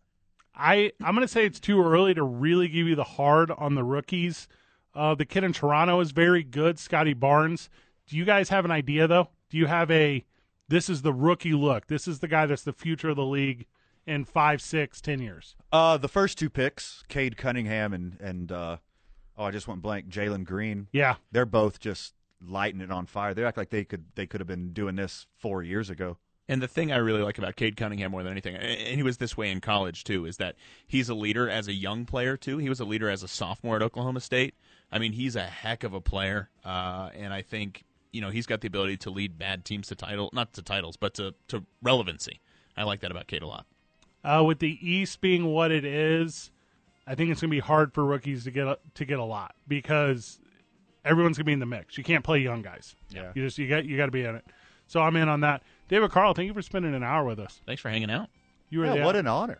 Any final words before we cut you loose? Happy to come on anytime. If you guys do in fact have a second episode, let me know. Oh my gosh. David Carl, everyone.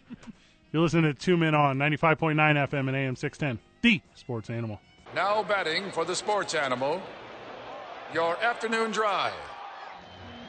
Number two, Menon, Van Nunley, and Fred Slow. And in the on deck circle, Robert Buck D. Gibson. This is Two Men On with Van Nunley and Fred Slow. Welcome back to the program.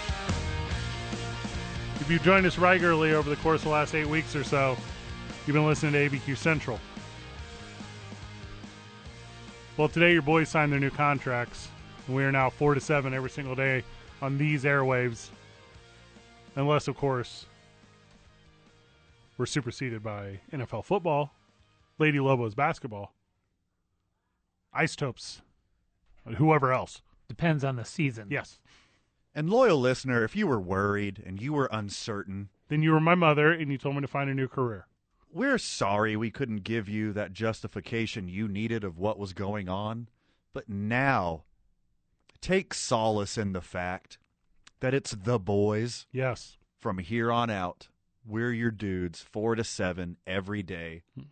We are two men on from four to seven every single day. 95.9 FM and AM 610. The sports animal. Obviously, there's going to be a lot of the same, or we're going to have a lot of fun changes, and we will give to you them to you as they occur. A point of emphasis for us is spotlight on local pro athletics. So we'll make sure to bring you that. We're also going to do our absolute best to effort individuals in the community that have the pulse of high school athletics, as Van and I do not have it to the level that is is good enough for you, friend of the show. And hey, if there's something you want to talk about, Your feelings. 505 246 0610, oh. you already know the number, loyal listener. Put a quarter in us. We'll jump on whatever topic you want. A lot of Lobos talk. Both basketball teams, I think, are going to be excellent this upcoming season. So we're going to talk about that, obviously, throughout the course of this program, throughout the many courses of the days of this program. So thank you for being a part of what we are doing. It is the six o'clock hour. We'll be here until seven o'clock tonight. If you are listening to, uh, what do we hit, Van? Roughly, do we hit roughly fifty thousand listeners? Lu- Roughly, I think it's like a, probably 170, 175,000. Okay. Well, it's more than what the Washington football team's hitting. So the Washington football team, Van, I don't know how familiar you are with them. We're the Dallas Cowboys of listeners as far as attendance numbers go. Their attendance is our listenership, So the number one is the Dallas Cowboys. and it's not even close. It's not even close. The Dallas Cowboys average over 93,000 fans That's insane. to their home games. 95.5% of their stadium. What? Yes. I think I told you this. I saw a WrestleMania at that stadium Uh-huh. years ago. By the way, the next WrestleMania is at that stadium. Ooh. And there were 106,000 people piled in there because they can do floor suits. And you couldn't hear the person next to you. That's home field advantage if I've ever heard of it. And then a bunch of people in the 70,000s, a bunch of people in the 60,000s, and only three teams, and really two, because I'm going to say Jacksonville's in the 60,000s because They're, they're. close they're so enough. close. Throw them a bone. But then sitting at the very bottom, two teams. Second to last, the winless Detroit Lions. That makes sense to me. That they're next to last. Yes, Okay. because they're actually last. They have not won any games. They're losers. But the three and six Washington football team is dead a last van in attendance in the NFL. 51,000 and some change show up. I don't even know what their stadium's called. It's not RFK anymore. What is it now? Uh, not quite full. So Be FedEx is something else. now. FedEx, which is the lowest percentage by far. Only 76.6% of people are showing up to that stadium. Detroit, the winless Detroit Lions, are almost at 90% of their stadium. Their numbers are so low because they don't have the capacity. And keep in mind, the Washington football team for like a decade, the decade of the tens, 2010s, they were like fourth. They averaged fourth. But there's so many like, in my opinion, weird scandals. There's so much like front office weirdness. We changed the team name. Dan Snyder's a jerk. All this, which is very true, everything I'm saying. All this weird, look how we are bigoted and racist and sexist and awful in every single way. And I love this for NFL fan because I think there's an idea out there. If you're an NFL fan, you'll put up with any sort of weird intolerance Sure. because you're you're so zeitgeist and zealoted to to your team. It's like a religion to you. Like me being a Aaron Rodgers apologist Yes. for like 48 hours. Just till- earlier, till I got all the data. well, hey, maybe I got an idea, and I'm not talking to you personally, person I'm about to say this about. right? Maybe Washington fan was not in the closet about being racist and bigoted and enjoying the weird sexual nature of their owner and the way they ran that organization. Maybe that's why attendance is plummeting because they were, hey, we loved that old name. We loved our creepy owner. We embrace this culture. And then now they're not showing up for football games. Detroit has a smaller stadium. Detroit hasn't won a football game since, I don't know, Megatron. It's close. And they're still showing up. The Washington football team, which, by the way, the NFL is thrown under the bus, and they should because they're a garbage organization. They're the ones where these 650,000 emails came from. Like, Dan Snyder loves emails, and it's going everywhere. John Gruden, who, by the way, is no better than the Washington football team, he already ate it. And I'm telling you, the fan base is seeing it because the fan base is not showing up. And it's crazy to me in a current culture, in a current environment where fans are yearning for number one to get out of the house. I mean, I don't know if you guys had a pandemic in your neighborhood, but we did in mine. Wasn't crazy about it. And this is outdoors, which people are yearning for. But no one is going to see them. 50,000 people is still a lot of people, but it's not 85,000 people. And just because your organization is a disaster doesn't mean people aren't going to still show up. Look at Detroit.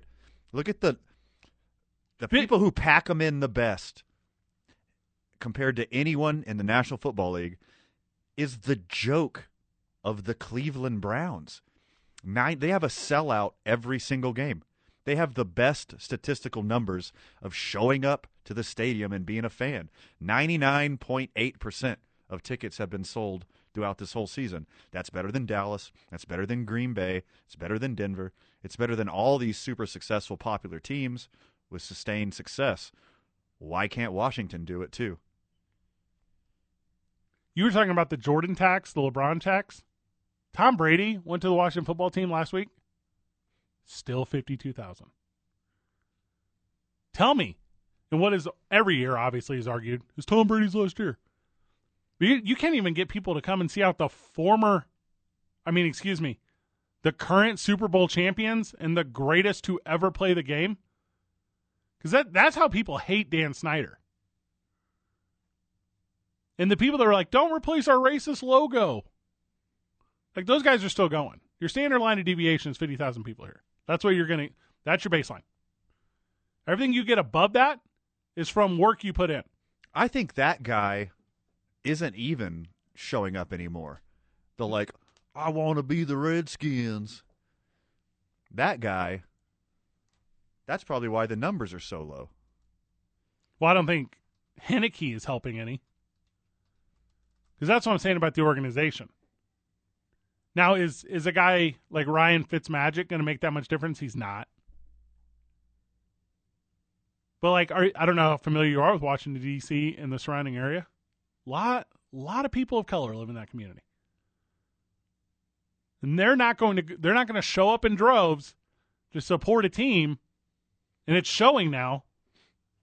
That absolutely doesn't support anyone outside of their exact owner, Dan Snyder.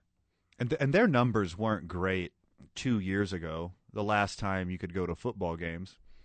They were 20th 2 years ago, which isn't great for an organization like them, but dead last in the league, that is garbage.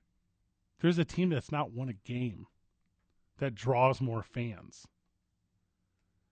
Do you hear what I'm saying? And you're like, well, Fred, the Cowboys haven't gone there yet. And I get that. Okay. Like I I know Cowboys fan will show up. Yeah, well, what about your fans? That's what I'm saying. You can't bank on the other team's fans unless you're Phoenix. The the next home game is November the 29th. It's a Monday night football game against the Seahawks. One would think that Seahawks fan from the West Coast is not going to travel for a Monday night game when they got to be at work on Tuesday, right? You're incorrect. You think they will? There will be a okay. Well, no, not from the West Coast fans. That's what I'm saying. yeah, yeah, yeah, yeah, yeah. You're not going to get there. Yeah. And that's why right now on Ticketmaster, I'm on Ticketmaster right now. There are $30 tickets to a pro football game on Mon- on a Monday night football pro football game. More importantly, God, Monday night, thirty dollars. What's parking? I saw a lot. I Park- mean, Is it right there, right next to? no, it? I don't have it. Okay, never mind. Because quite often parking is more than the ticket, but still, thirty dollars for an NFL game. 50 yard line on the field. Okay, I have it right in front of me. 150 bucks. That's nothing. Yeah, that's giving pretty it cheap. away. That's insane. That's insane, right? Because they can't get people to come. So even if you're selling 50,000 do- 50,000 tickets, you're only selling them at 30 bucks a pop. There's not enough money there. The whole thing's a joke. And like the fan of the NFL knows it now. The fan of the NFL is like, hey, we're we're kind of a little bit younger than we used to be. Like it's trending down age wise. Like a lot of people are getting into it. A lot of Noah Syndergaard is watching. Female numbers are increasing. Minority numbers are increasing. You got to get on the g- hop on the trolley, Washington football team. WFT, WTF. I can't separate the performer from the person. We've had this talk. Sure. I can't listen to Michael Jackson. I can't listen to R. Kelly. I'm over it. Okay, hold on. You can't listen to R. Kelly, Right. even the remix to Ignition. It's obviously only the remix to Ignition. Okay. No, I can't. All right. Well, you better say that one too. I can't. li- I can't. Okay. I'm over it. I can't separate them. The only place I can do that's pro wrestling. If R. Kelly like personally peed on my mom, I would still listen to the Ignition remix. No, it's terrible. Grab a break. When we get back, more football talk. It's Two Men on 95.9 FM and AM 610. The Sports Animal. Welcome back to Two Men on. We're on the NFL right now. All right, so Monday Night Football. I wasn't here on Monday to tell you the preview of this. I wasn't here on Tuesday to give you the recap. Monday Night Football. I took care of all that for you, buddy. You did, but you didn't give the angle that I give as a former Rams fan turned arch nemesis of the St. Louis Rams, now LA Rams. Because I hate the Rams. I don't hate a lot of things in sports. I claim to hate a lot of things in sports. This is the thing I actually hate in sports, and that's the Los Angeles Rams. I hate everything about them. I hate their owner, Stan Kroenke. oh my god, I know you do. I hate him. You got ongoing beef. yeah. No, no matter what the Rams do throughout the history of the Rams organization and or your life, whichever ends first, Right. you're going to hate the Rams. If it's up to me, I'll end them both at the same time. tomorrow. Yes. Von Miller and Odell Beckham Jr. finally team up to beat cancer. And you're just, I hate those Rams. I Yeah, hate. I they're hate only the doing Rams. it for the publicity. They're the worst. Yeah, trying to get stroke. Me and you don't know this, Vital. Me and Stan Kroenke had a yelling match one time. So I'm yelling at Stan Kroenke after he announces the Rams were leaving St. Louis to go to LA. I'm at the Super Bowl in Houston, and I'm like I'm standing there in my St. Louis Radio Row booth, and I'm like Stan Kroenke, you coward, come over here, sit on my airwaves. Did you that to a billionaire? No. Yes, is he's at Radio Row talking about because he at the time 2017 they're talking about this brand new stadium and all this stuff, and the, he's doing all the rounds. And we go to his handler, and they're like, we, "We're not doing St. Louis radio. Sorry." Oh, you're not? Because I will yell at your coward rear end. I hate Stan Kroenke. Because when I was on air, oh gosh, I'm about to get on it. Because when I was on, man, I'm on air the night that the Rams announced that they're leaving St. Louis, and callers, friends of the show, were calling in, the heavy hitters, which was the name of the program, and they're like, the Rams when they came in '95, they that's how me and my dad reconnected, and I named my son Isaac, and they're like, there's these grown men talking about their emotional connection, and Stan Kroenke just ripped it from, rips it from. He don't care about anyone. He sandbags the city, doesn't allow him to improve the state. Oh, now's not the time. The time though. No, keep going. I'll take this break off. I'll take this segment off. The Rams got their their tails whooped in Levi Stadium. They're looking pretty pretty soft. Yeah, very pedestrian. I didn't know the entire offense was ran through Robert Woods. D- I learned on Monday night. Mm-hmm. So loser Matt Stafford, who's been a loser his whole career, he only has a million passing yards because he's chasing every game. He's got to try to make fourth quarter comebacks, which he's famed for because he's always trailing in the fourth quarter because he doesn't know how to win before then. Lions. I'm not lying. What big game has he won when there's a big game on the Zero. line? Zero. He played for the Lions. He's a they loser. were never in a big game his whole career. The Rams put a lot of investment into him. I can't believe Matthew that. Stafford, when he plays in the playoffs this year, will be his first big game of his career. That's a really good point, actually. Yes.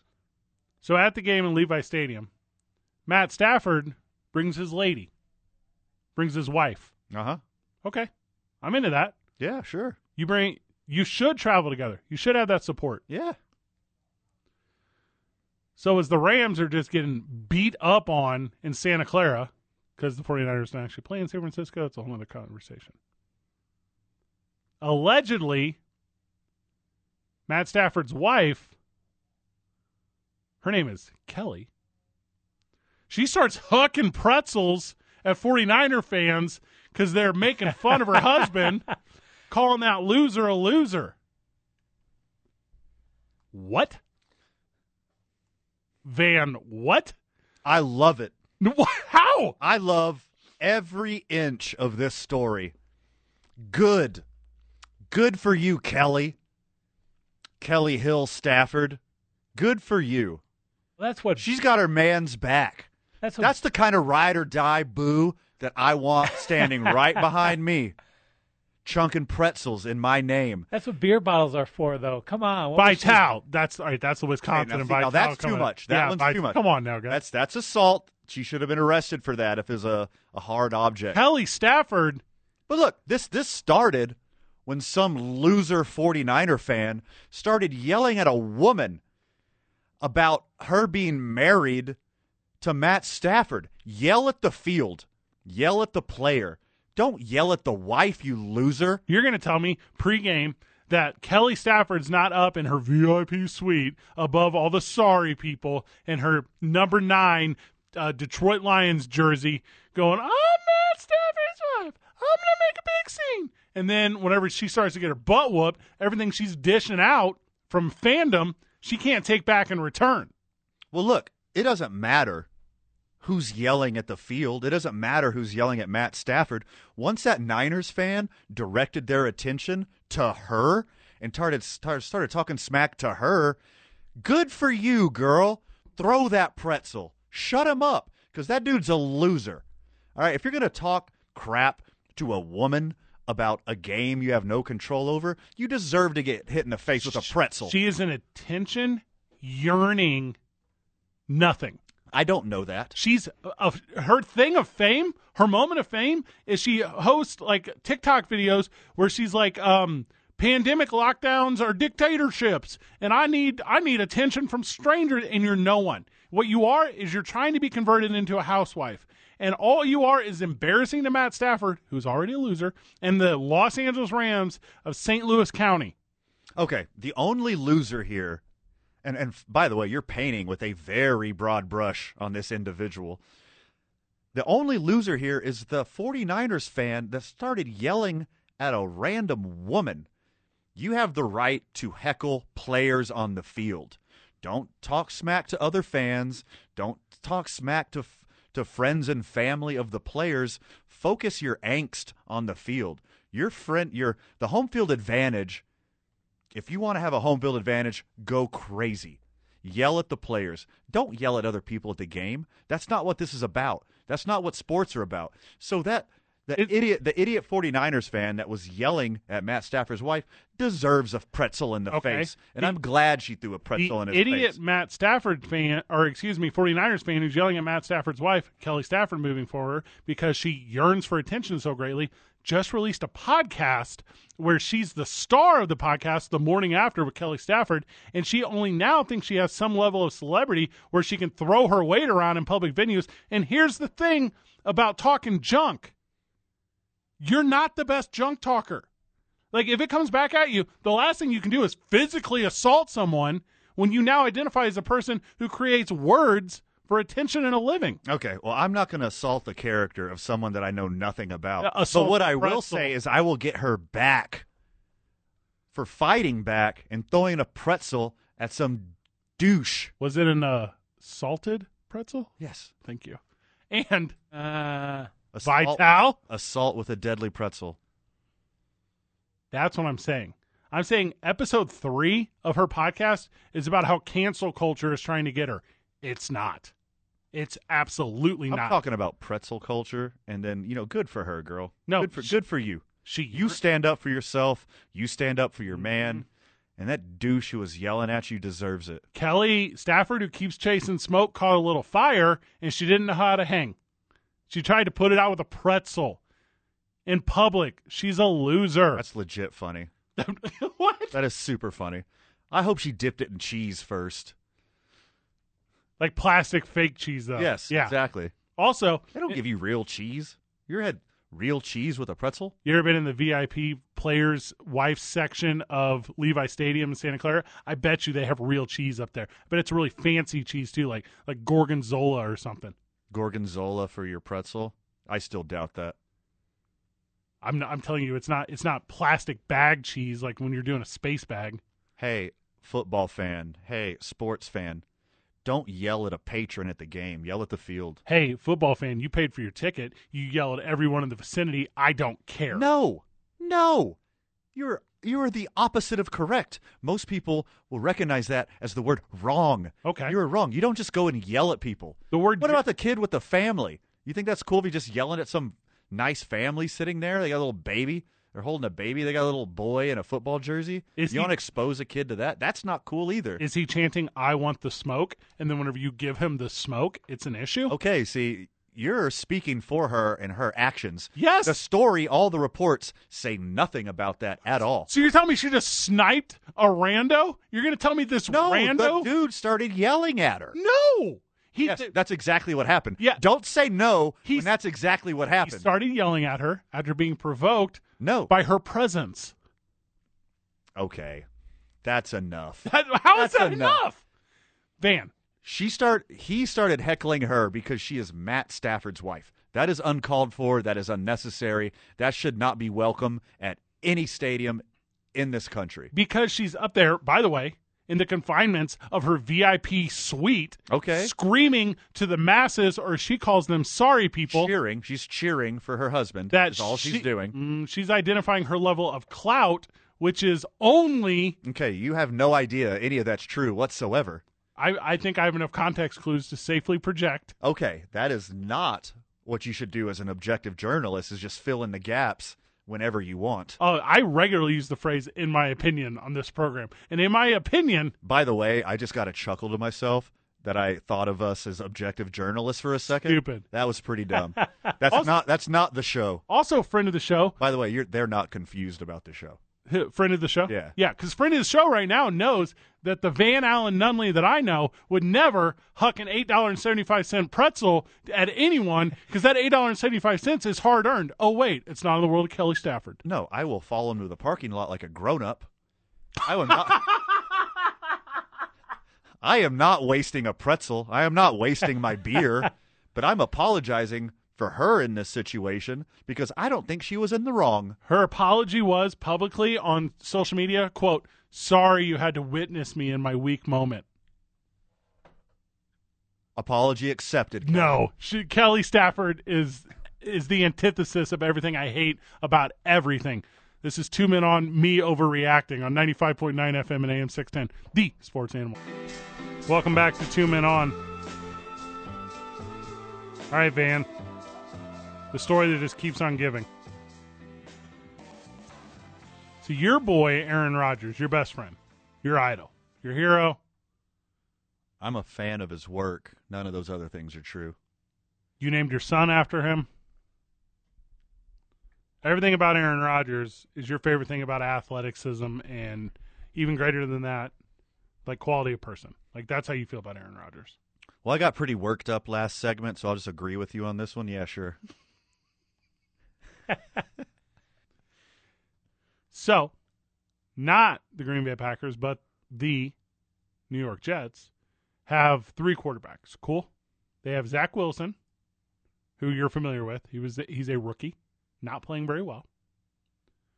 Then Mike White, who played the best game in the history of all football ever, and then followed it up with the worst game in the history of football ever. And then finally, Joe Flacco. And here's why I brought up Aaron Rodgers. Waka waka flacco, Thank waka you. flocka flame. Joe Flacco, Flacco. Am I saying that correctly? I'm indifferent. This is America. You say what you want. Was named the starter today for the Jets against the Miami Dolphins this weekend. Ooh. Okay, Okay. like if I mean, uh, if you if you can't have, I guess Mike White at his at his worst. Don't feel he don't deserve him. sure. yeah. Yeah. So If you can't handle Mike White at his Whitney, you don't deserve him at his Beyonce. nice. Yeah. So uh, playing off that, it's return of the Flack. As Joe Flacco comes back to the Jets. You lied to me about vaccination. So Joe Flacco today stands up for a press conference masked up, and the question is, "You get the you got the vaccination?" And he says he does not, which is why he's wearing the mask. Okay. And he says his reasons, he has reasons, but he doesn't want to create a quote unquote distraction by going into it. Where was this at the beginning of the year? Like, why do you keep this a quiet until the moment you start a game? Well, because he's the third string and no one ever asked him. You don't think anyone ever asked him? Well, the team asked him. The Players Association asked him.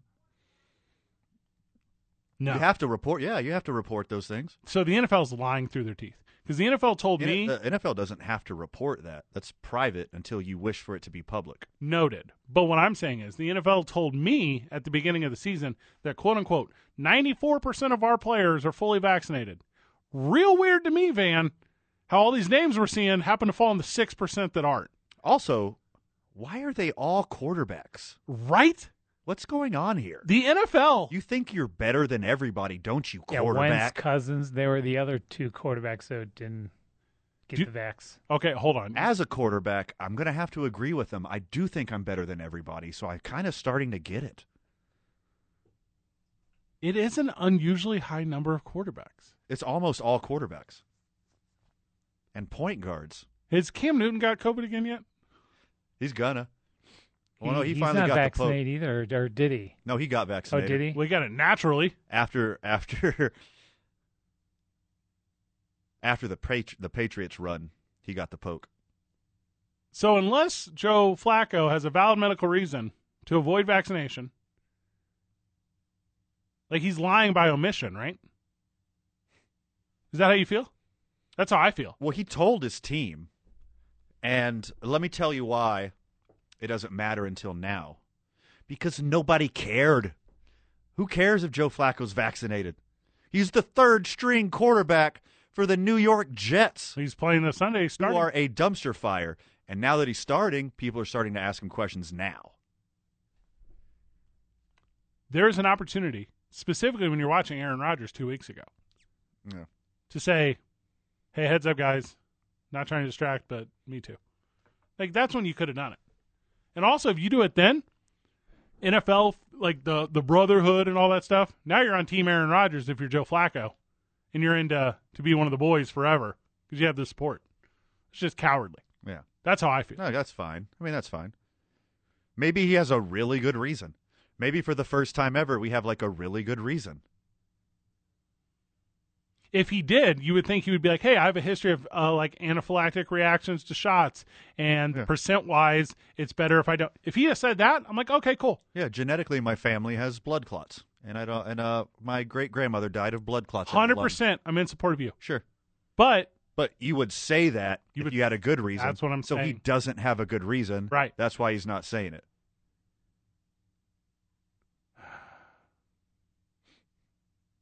he's called himself an elite dragon.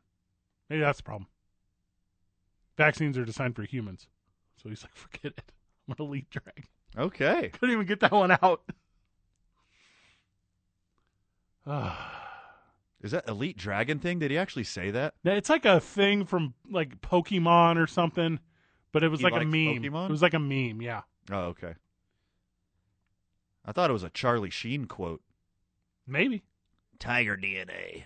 Hey, uh, Joe Flacco, more like Joe Wacko, am I right? Joe I'm just I'm in on it because I on Cracko. there's a rich conspiracy now, in my opinion, with the NFL. They're just lying about literally everything all the time. well, okay. Well, they don't care. They, 53 they, all man- they care is if they play. NFL Sure. execs, they don't care. Yeah, yeah, yeah. Like any board uh, only cares about the bottom line.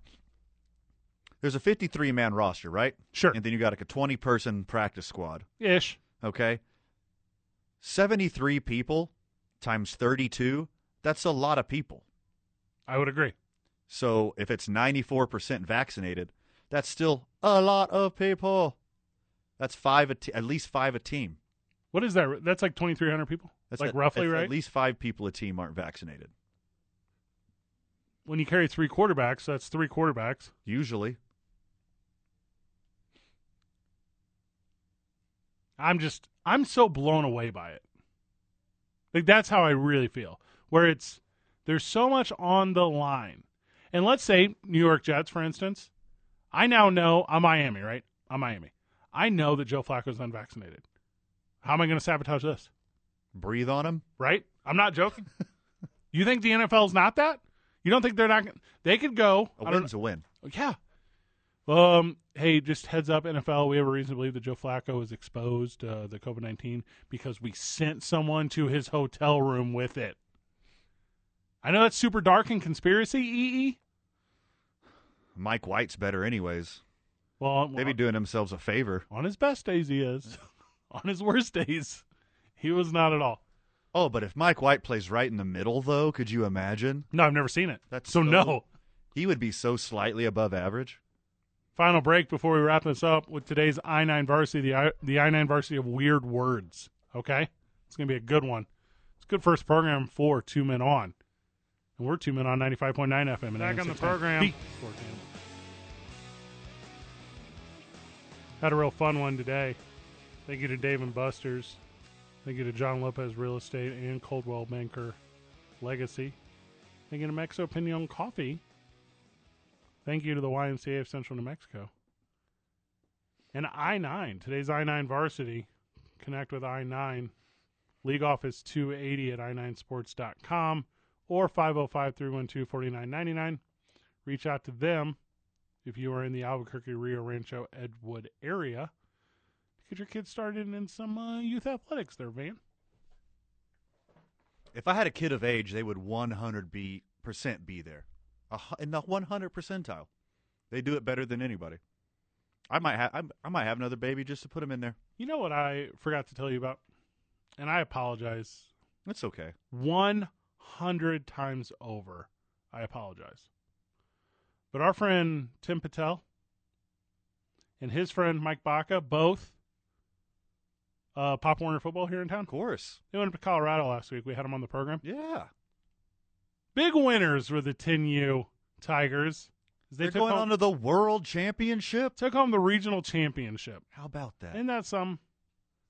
Little sporty spices from Los Lunas. How about that? I forgot to bring that to your attention whenever he connected with me this past week. We got a lot going on, buddy. A lot of life. We wear a lot of hats. A lot of life. Today's I 9 varsity is the varsity of just super weird words. So this started because I said GIF and you said JIF. Well, I thought you said weird sounding words. Yeah, weird sounding words. Okay, weird sounding words. So it's not JIF or GIF. Do we know for certain? Okay, it looks like GIF, Yeah, but apparently the guy who created them said it's pronounced GIF. but it's graphic interchange format. Yeah. So it's got to be GIF. You would think, but the guy says to pronounce it GIF. But most of the time I hear GIF, Yeah, but I say GIF I say JIF. because that's the way I was told it was the correct way to say it. You're a choosy kid. and also there's the very important aspect of me not caring whatsoever Good point. how you say the word. I know the intent. I can take context clues from conversation. Yes. So I'm going to go first. Okay, you go first. Crevice. Oh, okay. Crevice is gross. I don't know. Like when you say crevice, I hear fissure, and I also think fissure is gross. Oh, that's another one back to back. yeah, so I'm gonna go crevice. All right. My first on the varsity, the I 9 varsity Yeah. of weird sounding words. I'm going to go with sneered. Oh yeah. No, I don't like that one. Oh, you Sneered. gave me goosebumps. Sneered. I don't like that. Yeah. I'm gonna go with a personal favorite of yours, which is ointment. Oh, okay. So you you hate the word ointment. Well, just when you refer to it uh, as Arby's sauce, as Arby's ointment, I think that's the only time. It just sounds weird. Ointment. After that, I'm kind of into ointment. Ointment is the grossest of all the like sandwich toppings. Ointment. All right, next on my list, Yeah. I'm gonna go with uh, peered. Ooh. Okay. Next on my list of weird sounding words, Yeah, I don't like that. A lot of E's and R's there. it's peered, peered. All right. This one makes me visually see something Okay. coagulate. Oh, that's gross. Ugh. Yeah, that is That's strange. what am I looking at here? That that to me is whenever you put snake venom in blood. Hmm. I don't like that. Mm. Next on my list of weird sounding words, I'm gonna go with leered. Leered.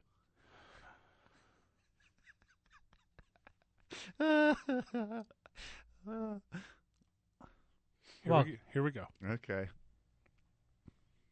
Orifice. Ah, Go with yeah, or- that's You uh, see, that one gets people. Yeah. that one gets people a lot. Yeah. yeah, that one. you you again, man? Next on my list of Uh-huh. on my I nine varsity of weird sounding words, Mm-hmm. I'm gonna go with sheared. Sheared. Noticing a theme here. Is that weird sounding to Yeah. you, Vital? No, there there's a pattern here. I'm gonna take it to my turn again Okay, what do you got? because Um, this one reminds me of when I had thrush, Oh no. and it's not the word thrush, yeast. Ah, yeast. Yeah, don't like that one. Don't like that one at all. Yeast. If you drop the the S, you get yeet, Ah, which is a which is a very popular word neat, pre COVID. neat. Yeet was very hot. I got time for one more, buddy. Next on my I nine varsity of Okay, weird sounding words. I'm gonna go with uh speared.